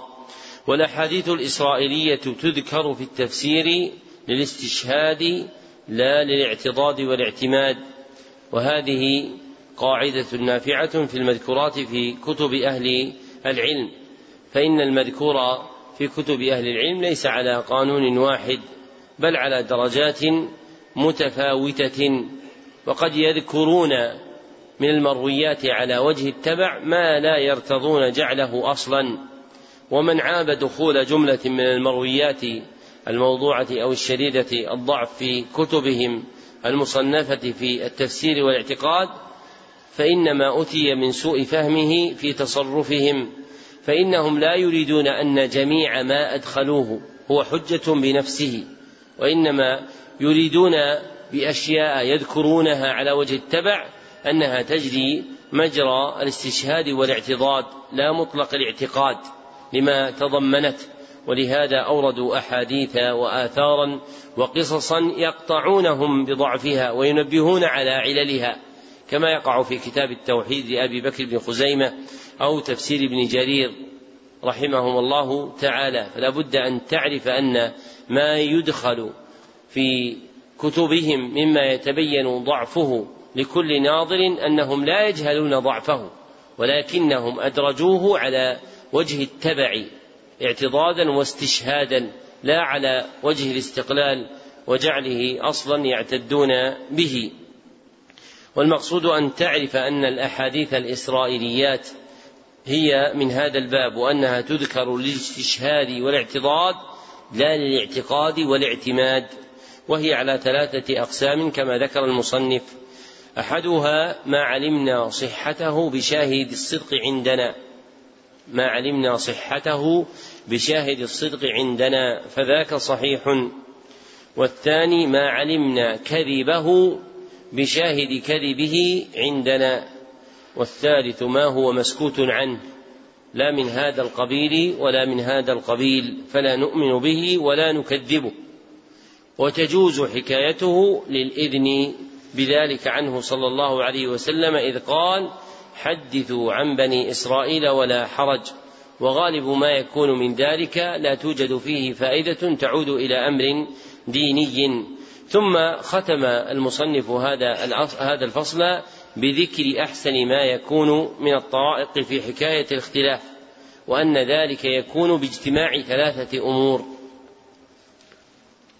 أحدها استيعاب الأقوال المنقولة استيعاب الأقوال المنقولة وثانيها تصحيح الحق وتزييف الباطل تصحيح الحق وتزييف الباطل. وثالثها ذكر فائدة الخلاف وثمرته المترتبة عليه.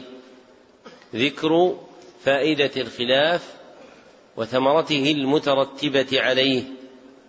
والنقص الواقع في حكايات الاختلاف يرجع إليها. فمن حكى خلافا ولم يستوعب الأقوال فنقصه يرجع إلى المعنى الأول.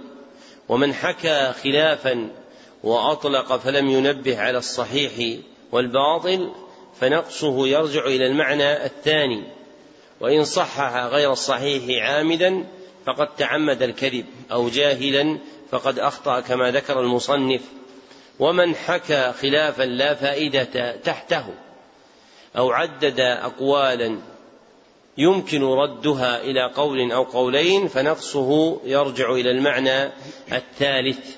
ولو أن أبا الفرج ابن الجوزي رحمه الله أعمل الأمرين الأخيرين في كتابه زاد المسير لكان كتابه أحسن الكتب في التفسير لكنه يستوعب الأقوال غالبا دون عناية بإحقاق الحق ولا تزييف الباطل مع إهماله رد ما يمكن رده من الأقوال إلى معنى واحد وهذا الكتاب وهو زاد المسير من الكتب التي أثرت في أبي العباس بن تيمية في الصناعة التفسيرية فإن كثيرا مما ينقله من اختلاف السلف أكثره في هذا الكتاب. نعم. أحسن الله إليكم. قال رحمه الله فصل في تفسير القرآن بأقوال التابعين. إذا لم تجد التفسير في القرآن ولا في السنة ولا وجدته عن الصحابة فقد رجع كثير من الأئمة في ذلك إلى أقوال التابعين كمجاهد بن جبر فإنه آية في التفسير. كما قال محمد بن إسحاق حدثنا أبان بن صالح عن مجاهد قال عرضت المصحف على ابن عباس ثلاث عرضات من فاتحته إلى خاتمته أوقفه عند كل آية منه وأسأله عنها. وبه إلى الترمذي قال حدثنا الحسين بن مهدي البصري. قال حدثنا عبد الرزاق عن معمر عن قتادة قال مجاهد ما في القرآن آية إلا وقد سمعت إلا وقد سمعت فيها شيئا. قوله قوله وبه إلى الترمذي وبه إليه معناها بإسناده هو. وهذا الإسناد لم يتقدم فيما سلف. والذي يظهر أن هذا الكتاب فيه سقط لكن هذا الكتاب لا توجد بأيدي الناس منه إلا نسخة تامة ونسخة منها عشر ورقات ونسخة ثالثة اعتمدها الشطي وجهلت فلا يعرف موقعها والموجود في نسخة الشط فهو النسخة الخطية الموجودة كاملة وهي نسخة التيمورية كلها على هذا النحو وبه. والمصنف رحمه الله تعالى له رسالة تشبه هذه الرسالة ساق فيها سنده إلى الترمذي طبعت باسم قاعدة في فضائل القرآن. وهي صنو هذا الكتاب وتسميتها بقاعدة في فضائل القرآن غلط. فإنها ليست في فضائل القرآن وإنما هي قاعدة في التفسير تشبه كلام المصنف هنا. وقد ساق فيها حديثا بإسناده إلى الترمذي فلعل أحد الكتابين مكمل للآخر لأن الكتاب الآخر أيضا لا يؤمن عليه السق لكن حتى الساعة الموجود بأيدينا مما هو ممكن هذا الوضع لهذا الكتاب في نسخته الخطية والمطبوعة. نعم. أحسن الله إليكم. وبه إليه قال حدثنا ابن أبي عمر قال حدثنا سفيان بن عيينة عن الأعمش قال قال مجاهد لو كنت قرأت قراءة ابن مسعود لم أحتج أن أسأل ابن عباس عن كثير من القرآن مما سألت. وقال ابن جرير حدثنا أبو كريب قال حدثنا طلق بن غنام عن عثمان المكي عن ابن, عن ابن أبي مليكة قال رأيت مجاهدا سأل ابن عباس عن تفسير القرآن ومعه ألواحه. فيقول له ابن عباس اكتب حتى سأله عن التفسير كله. ولهذا كان سفيان الثوري يقول إذا جاءك التفسير عن مجاهد فحسبك به. وكسعيد بن جبير وعكرمة مولى بن عباس وعطاء بن أبي رباح والحسن البصري ومسروق بن الأجدع وسعيد بن المسيب وأبي العالية والربيع بن أنس وقتادة والضحاك بن مزاحم وغيرهم من التابعين وتابعيهم ومن بعدهم. فتذكر أقوالهم في الآية فيقع في عباراتهم تباين في الألفاظ. يحسبها من لا علم عنده اختلافا فيحكيها أقوالا. وليس كذلك فإن منهم من يعبر عن الشيء بلازمه أو نظيره. ومنهم من ينص على الشيء بعينه. والكل بمعنى واحد في كثير من الأماكن. فليتفطن اللبيب لذلك والله الهادي. وقال شعبة بن الحجاج وغيره أقوال التابعين في الفروع ليست حجة. فكيف تكون حجة في التفسير؟ يعني أنها لا تكون حجة على غير على غيرهم ممن خالفهم. وهذا صحيح. أما إذا اجتمعوا على الشيء فلا يرتاب في كونه حجة. فإن اختلفوا فلا يكون قول بعضهم حجة على بعض ولا على من بعدهم. ويرجع في ذلك إلى لغة القرآن أو السنة أو عموم لغة العرب أو أقوال الصحابة في ذلك. فأما تفسير القرآن بمجرد الرأي فحرام. حدثنا مؤمل قال حدثنا سفيان قال حدثنا عبد الأعلى عن سعيد بن جبير عن ابن عباس رضي الله عنهما قال قال رسول الله صلى الله عليه وسلم من قال في القرآن بغير علم فليتبوأ مقعده من النار. حدثنا وكيع قال حدثنا سفيان عن عبد الأعلى الثعلبي عن سعيد بن جبير عن ابن عباس رضي الله عنهما قال قال رسول الله صلى الله عليه وسلم من قال في القرآن بغير علم فليتبوأ مقعده من النار وبه إلى الترمذي قال حدثنا عبد بن حميد قال حدثني حبان بن هلال قال حدثنا سهيل أخو حزام القطعي قال حدثنا أبو عمران الجوني عن جندب رضي الله عنه قال قال رسول الله صلى الله عليه وسلم من قال في القرآن برأيه فأصاب فقد أخطأ. قال الترمذي هذا حديث هذا الحديث غريب وقد تكلم بعض أهل بعض أهل العلم في سهيل بن أبي حزم. وهكذا روى بعض أهل العلم عن أصحاب النبي صلى الله عليه وسلم وغيرهم أنهم شددوا في أن في أن يفسر القرآن بغير علم. وأما الذي روي عن مجاهد وقتادة وغير أبو عمران الجوني اضبط عندكم بالضم. الجوني صحوها نعم. وأما الذي روي عن مجاهد وقتادة وغيرهما من أهل العلم أنهم فسروا القرآن فليس الظن بهم أنهم قالوا في القرآن أو فسروه بغير علم أو من قبل أنفسهم وقد روي عنهم ما يدل على ما قلنا أنهم لم يقولوا من قبل أنفسهم بغير علم. فمن قال في القرآن برأيه فقد تكلف ما لا علم له به وسلك غير ما أمر به فلو أنه أصاب المعنى في نفس الأمر لكان قد أخطأ لأنه لم يأتي الأمر من بابه. كمن حكم بين الناس عن جهل فهو في النار وإن وافق حكمه الصواب في نفس الأمر. لكن يكون أخف جرما ممن أخطأ والله أعلم. وهكذا سمى الله تعالى القذفة كاذبين. فقال فإن لم يأتوا بالشهداء فأولئك عند الله هم الكاذبون. فالقاذف كاذب ولو كان قد قذف من زنى في نفس الأمر لأنه أخبر بما لا يحل له الإخبار به وتكلف ما لا علم له به والله أعلم. ولهذا تحرج جماعة من السلف عن تفسير ما لا علم لهم به كما روى شعبة عن سليمان عن عبد الله بن مرة عن أبي معمر. قال قال أبو بكر أي أرض تقلني وأي سماء تضل؟ قال قال. أي أرض؟ قال قال أبو بكر. الله. قال قال أبو بكر الصديق أي أرض تقلني وأي سماء تضلني إذا قلت في كتاب الله ما لم أعلم. وقال أبو عبيد القاسم بن سلام حدثنا محمد بن يزيد عن العوام بن حوشب عن إبراهيم التيمي أن أبا بكر الصديق سئل عن قوله وفاكهة وأبا فقال أي سماء تضلني وأي أرض تقلني؟ إن أنا قلت في كتاب الله ما لا أعلم. منقطع. وقال أبو عبيد أيضا حدثنا يزيد عن حميد عن أنس رضي الله عنه أن عمر بن الخطاب رضي الله عنه قرأ على المنبر وفاكهة وأبا فقال هذه الفاكهة قد عرفناها فما هو الأب؟ ثم رجع إلى نفسه فقال إن هذا لهو التكلف يا عمر. وقال عبد بن حميد حدثنا سليمان بن حرب قال حدثنا حماد بن زيد عن ثابت عن ثابت عن أنس رضي الله عنه قال كنا عند عمر بن كنا عند عمر بن الخطاب رضي الله عنه وفي ظهر قميصه أربع رقاع فقرأ وفاكهة وابا فقال وما الآب؟ فقال إن هذا لهو التكلف. وما الأب؟ فقال إن هذا لهو التكلف فما عليك ألا تدري. وهذا كله محمول على أنهما رضي الله عنهما إنما أراد استكشاف ماهية الأب الأب وإلا فكونه نبتا من الأرض ظاهر. لا يجهل لقوله تعالى فأنبتنا فيها حبا وعنبا وقضبا وزيتونا ونخلا وحدائق غلبا.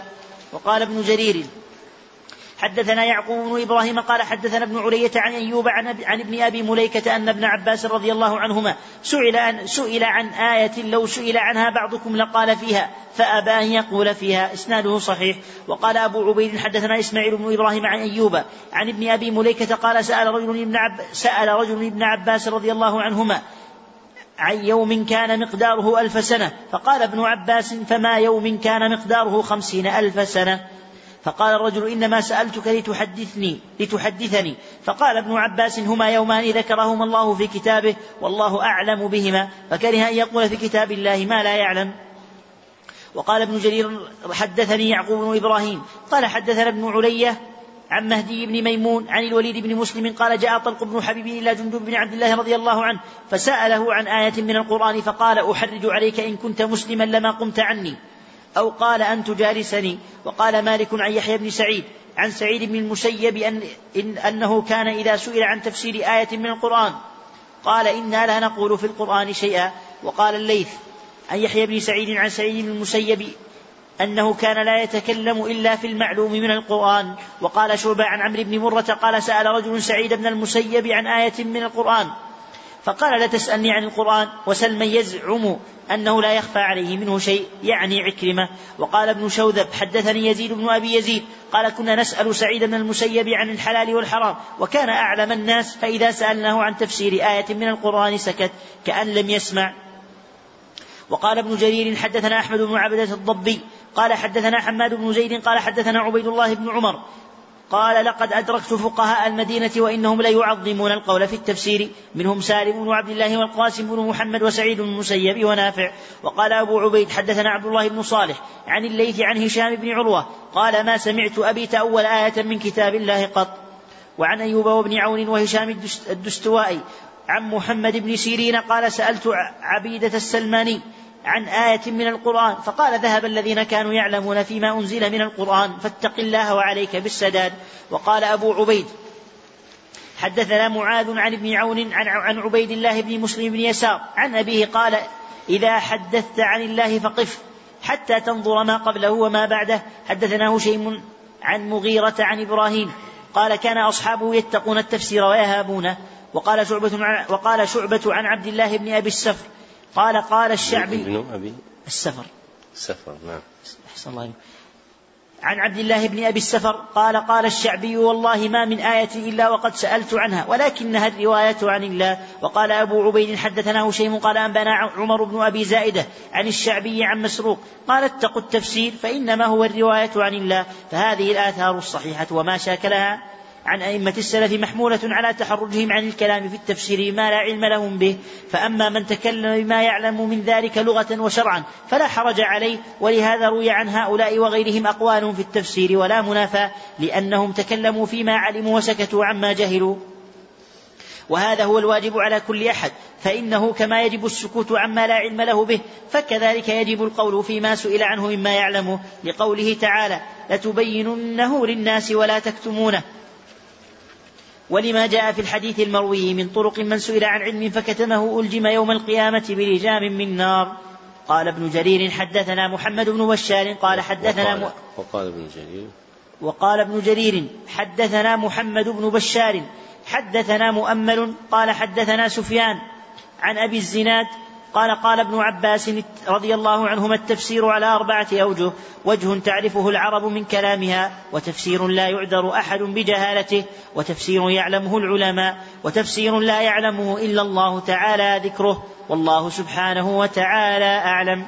لما بين المصنف رحمه الله في الفصل المتقدم رد تفسير القرآن إلى الكتاب والسنة وأقوال الصحابة أتبعه بهذا الفصل المبين أنه إذا لم تجد التفسير في القرآن ولا في السنة ولا في كلام الصحابة فقد رجع كثير من الأئمة في ذلك إلى أقوال التابعين. وقوله رحمه الله لقد رجع كثير من الأئمة فيه إشعار بأن كثيرا من أهل العلم لم يرجعوا إلى تفسيرهم. ففي الاعتداد بتفسير التابعين خلاف بين أهل العلم. فمنهم طائفة اعتمدوا تفسير التابعين ورأوه حجة ومنهم طائفة لم تعتد به ولم تره حجة. فيكون قد أشار إلى خلافهم بلفظ مستطرف مستطرف مستظرف مستطرف إذ قال لقد رجع كثير من الأئمة إعلاما بلازمه وأن كثيرا من الأئمة لم يرجعوا إلى تفسير هؤلاء. وأقوال التابعين في التفسير نوعان. الأول ما اتفقوا عليه فلم يختلفوا فيه ما اتفقوا عليه فلم يختلفوا فيه ولا يرتاب فيه أنه حجة ولا يرتاب فيه أنه حجة كالاحتجاج بإجماعهم في الأحكام كالاحتجاج بإجماعهم في الأحكام.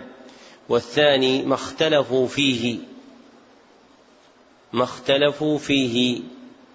وحينئذ فلا يكون قول بعضهم حجة على بعض. ولا على من بعدهم. ويلتمس الترجيح بأمر خارجي هو المسمى عند علماء التفسير بقرائن الترجيح. هو المسمى عند علماء التفسير بقرائن الترجيح. وإلى ذلك أشار المصنف بقوله ويرجع في ذلك إلى لغة القرآن أو السنة أو عموم لغة العرب أو أقوال الصحابة في ذلك فإن هذه المذكورات من جملة المرجحات ومما ينبغي أن يعلمه طالب العلم أنه ربما وقع في عبارات التابعين تباين في الألفاظ يحسبه الناظر فيه اختلافا ويكون من جنس اختلاف التنوع.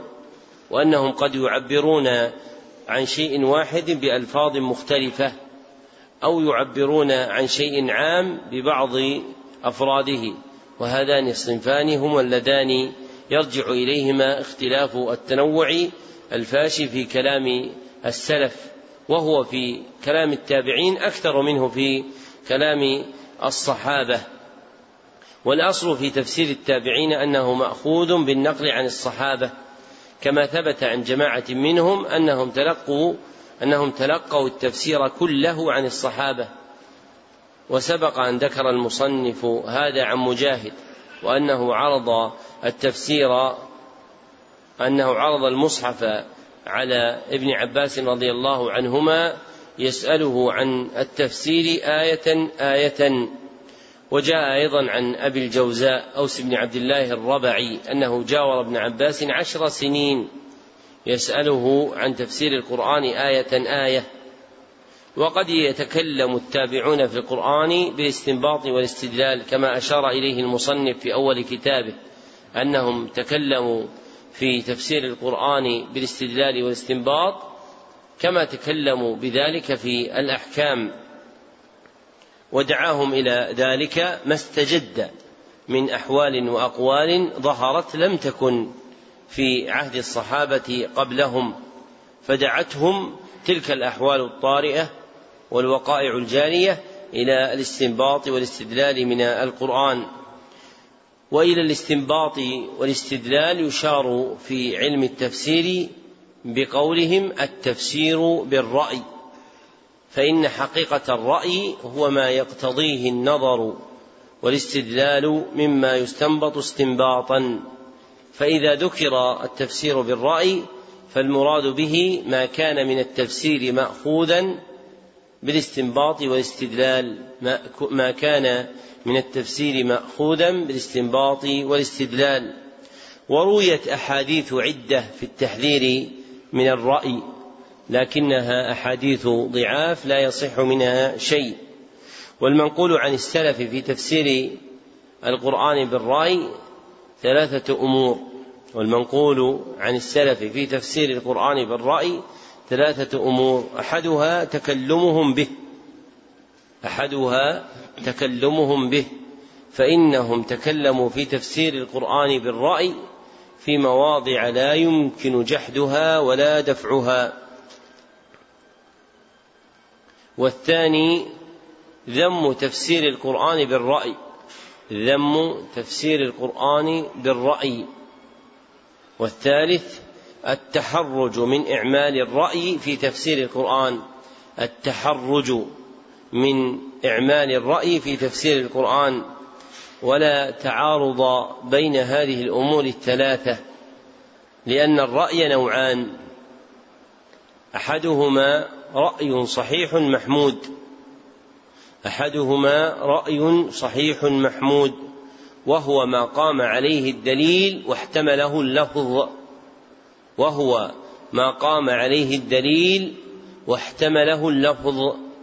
والثاني رأي باطل مذموم. رأي باطل مذموم وهو ما لم يحتمله الدليل ما لم يقم عليه الدليل ولا احتمله اللفظ ما لم يقم عليه الدليل ولا احتمله اللفظ. فالأول هو الذي تكلم به السلف والثاني هو الذي ذموه. فالأول هو الذي تكلم به السلف والثاني هو الذي ذموه. وما لم يتبين لهم وجهه تحرجوا من القول فيه. وما لم يتبين لهم وجهه تحرجوا من القول فيه. وعلى هذا يكون قول المصنف. فأما تفسير القرآن بمجرد الرأي فمحرم محمولا على الرأي المذموم الباطل وهو ما لم يقم عليه دليل ولا احتمله اللفظ. أما ما وجد فيه دليل دال عليه وكان اللفظ له محتملا فإن المصنف وغيره يقولون بصحته ولا يرونه محرما. ثم ختم المصنف مقدمته بقول ابن عباس رضي الله عنهما في قسمة التفسير إلى أربعة أقسام.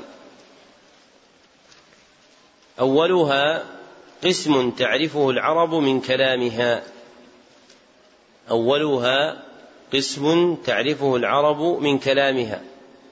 فالمرجع فيه إلى اللسان العربي فالمرجع فيه إلى اللسان العربي والثاني قسم لا يعذر أحد بجهالته. قسم لا يعذر أحد بجهالته لأنه من العلم المنتشر الذي لا يحتاج فيه إلى نقل خاص لأنه من العلم المنتشر الذي لا يحتاج فيه إلى دليل خاص كشرائع الإسلام الظاهرة من الصلاة والصيام والزكاة والحج.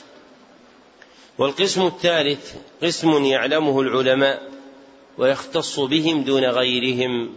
قسم يعلمه العلماء ويختص بهم دون غيرهم وهو بالمحل الأعلى من التفسير. والقسم الرابع قسم لا يعلمه إلا الله. قسم لا يعلمه إلا الله ومحله الحقائق دون المعاني. ومحله الحقائق دون المعاني فليس في القرآن لفظ مجهول معمى أي يخفى على جميع الخلق بل يعلمه أحد دون أحد لأن القرآن عربي ونزل على قوم عرب فمعانيه معروفة ظاهرة وإذا وجد فيهم من يجهل شيئا من تلك المعاني ففيهم من يعلم مقاصد تلك المعاني. أما حقائقها ومقاديرها فعلمها عند الله كالخبر عن الله أو الأمم السابقة أو أهوال يوم القيامة. فهي معلومة المعاني مجهولة الحقائق. وليس في القرآن لفظ لا تعلمه الأمة جمعاء لكن فيه ما يعلمه أحد دون أحد. وإنما الذي يقال فيه لا يعلمه إلا الله هو حقيقة ذلك المعنى. فمثلا قول الله تعالى إذا السماء انشقت يعلم معنى الانشقاق. وأما حقيقته وكيفيته فعلمها عند الله سبحانه وتعالى. ومجموع ما تقدم في أحسن طرق التفسير يتبين منه أن القرآن يفسر بالنزع من أصلين عظيمين.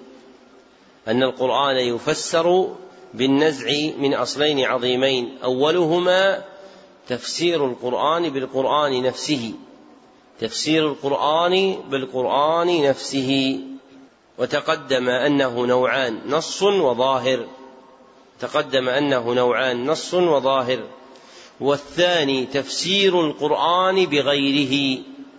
تفسير القرآن بغيره. وهو نوعان. وهو نوعان. أحدهما تفسيره بالنقل والأثر.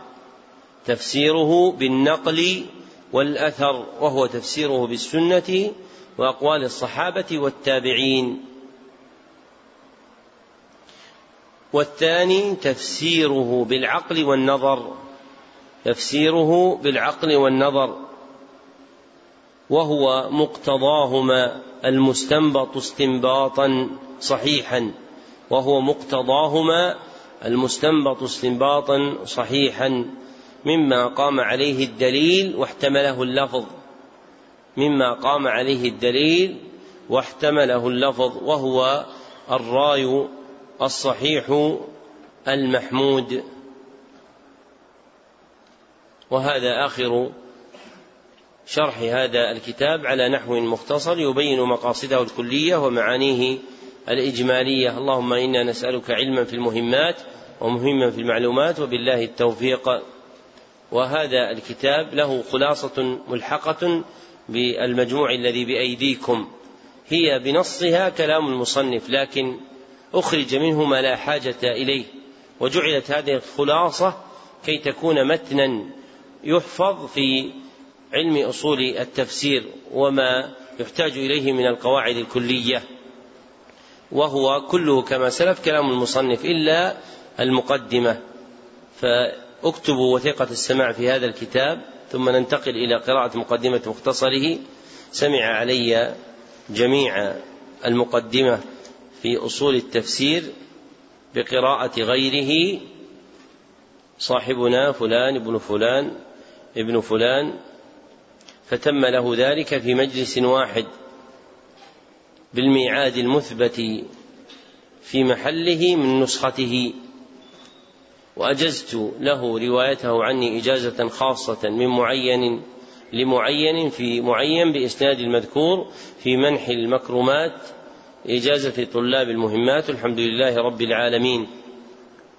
وكتبه صالح بن عبد الله بن حمد العصيمي يوم الثلاثاء غرة شهر ربيع الأول سنة ثلاث وثلاثين بعد أربعمائة والألف في المسجد النبوي بمدينة الرسول صلى الله عليه وسلم. افتحوا صفحة 1573 هكذا؟ نعم. 1573 هذا المقدمة خلاصة مقدمة أصول التفسير. 1573 نعم. اقرأ. بسم الله الرحمن الرحيم. الحمد لله الذي خلص بالإخلاص أهله ويسر لهم في كتابه فهمه وأشهد أن لا إله إلا الله وكفى وأشهد أن محمدا عبده ورسوله المصطفى. صلاة الله وسلامه عليه دائما وعلى آله وصحبه ومن بعدهم من أهل الإيمان. أما بعد فهذه خلاصة وافية وتذكرة شافية. اجتبيتها من مقدمة أصول التفسير وأبقيت مادتها دون أدنى تغيير. فالكلام كلام مصنفها أبي العباس بن تيمية الحفيد والاختصار لمنشئ هذا التقييد فالحمد لله المبدئ, المبدئ المعيد. وما بعده هو بنصه مما تقدم قراءته فتكون أيضا مسموعة لكم بتمامها. واكتبوا الإجازة بها وثيقة السماع لها. سمع علي جميع خلاصة صفحة كم الوثيقة. 1587 سمع علي جميع خلاصة مقدمة التفسير بقراءة غيره. صاحبنا فلان بن فلان بن فلان. فتم له ذلك في مجلس واحد بالميعاد المثبت في محله من نسخته. وأجزت له روايتها عني إجازة خاصة من معين لمعين في معين. الحمد لله رب العالمين. وكتبه صالح بن عبد الله بن حمد العصيمي يوم الثلاثاء الأول من ربيع الأول سنة 1433 في المسجد النبوي بمدينة الرسول صلى الله عليه وسلم. درس العصر إن شاء الله تعالى نكمل كتاب فضائل فضل كتاب فضل الإسلام. ثم بعد المغرب والعشاء نعود إلى جدولنا المبتدأ في الفقه بإذن الله تعالى. وفق الله الجميع لما يحب ويرضى الحمد لله رب العالمين وصلى الله وسلم على عبده ورسوله محمد وآله وصحبه أجمعين.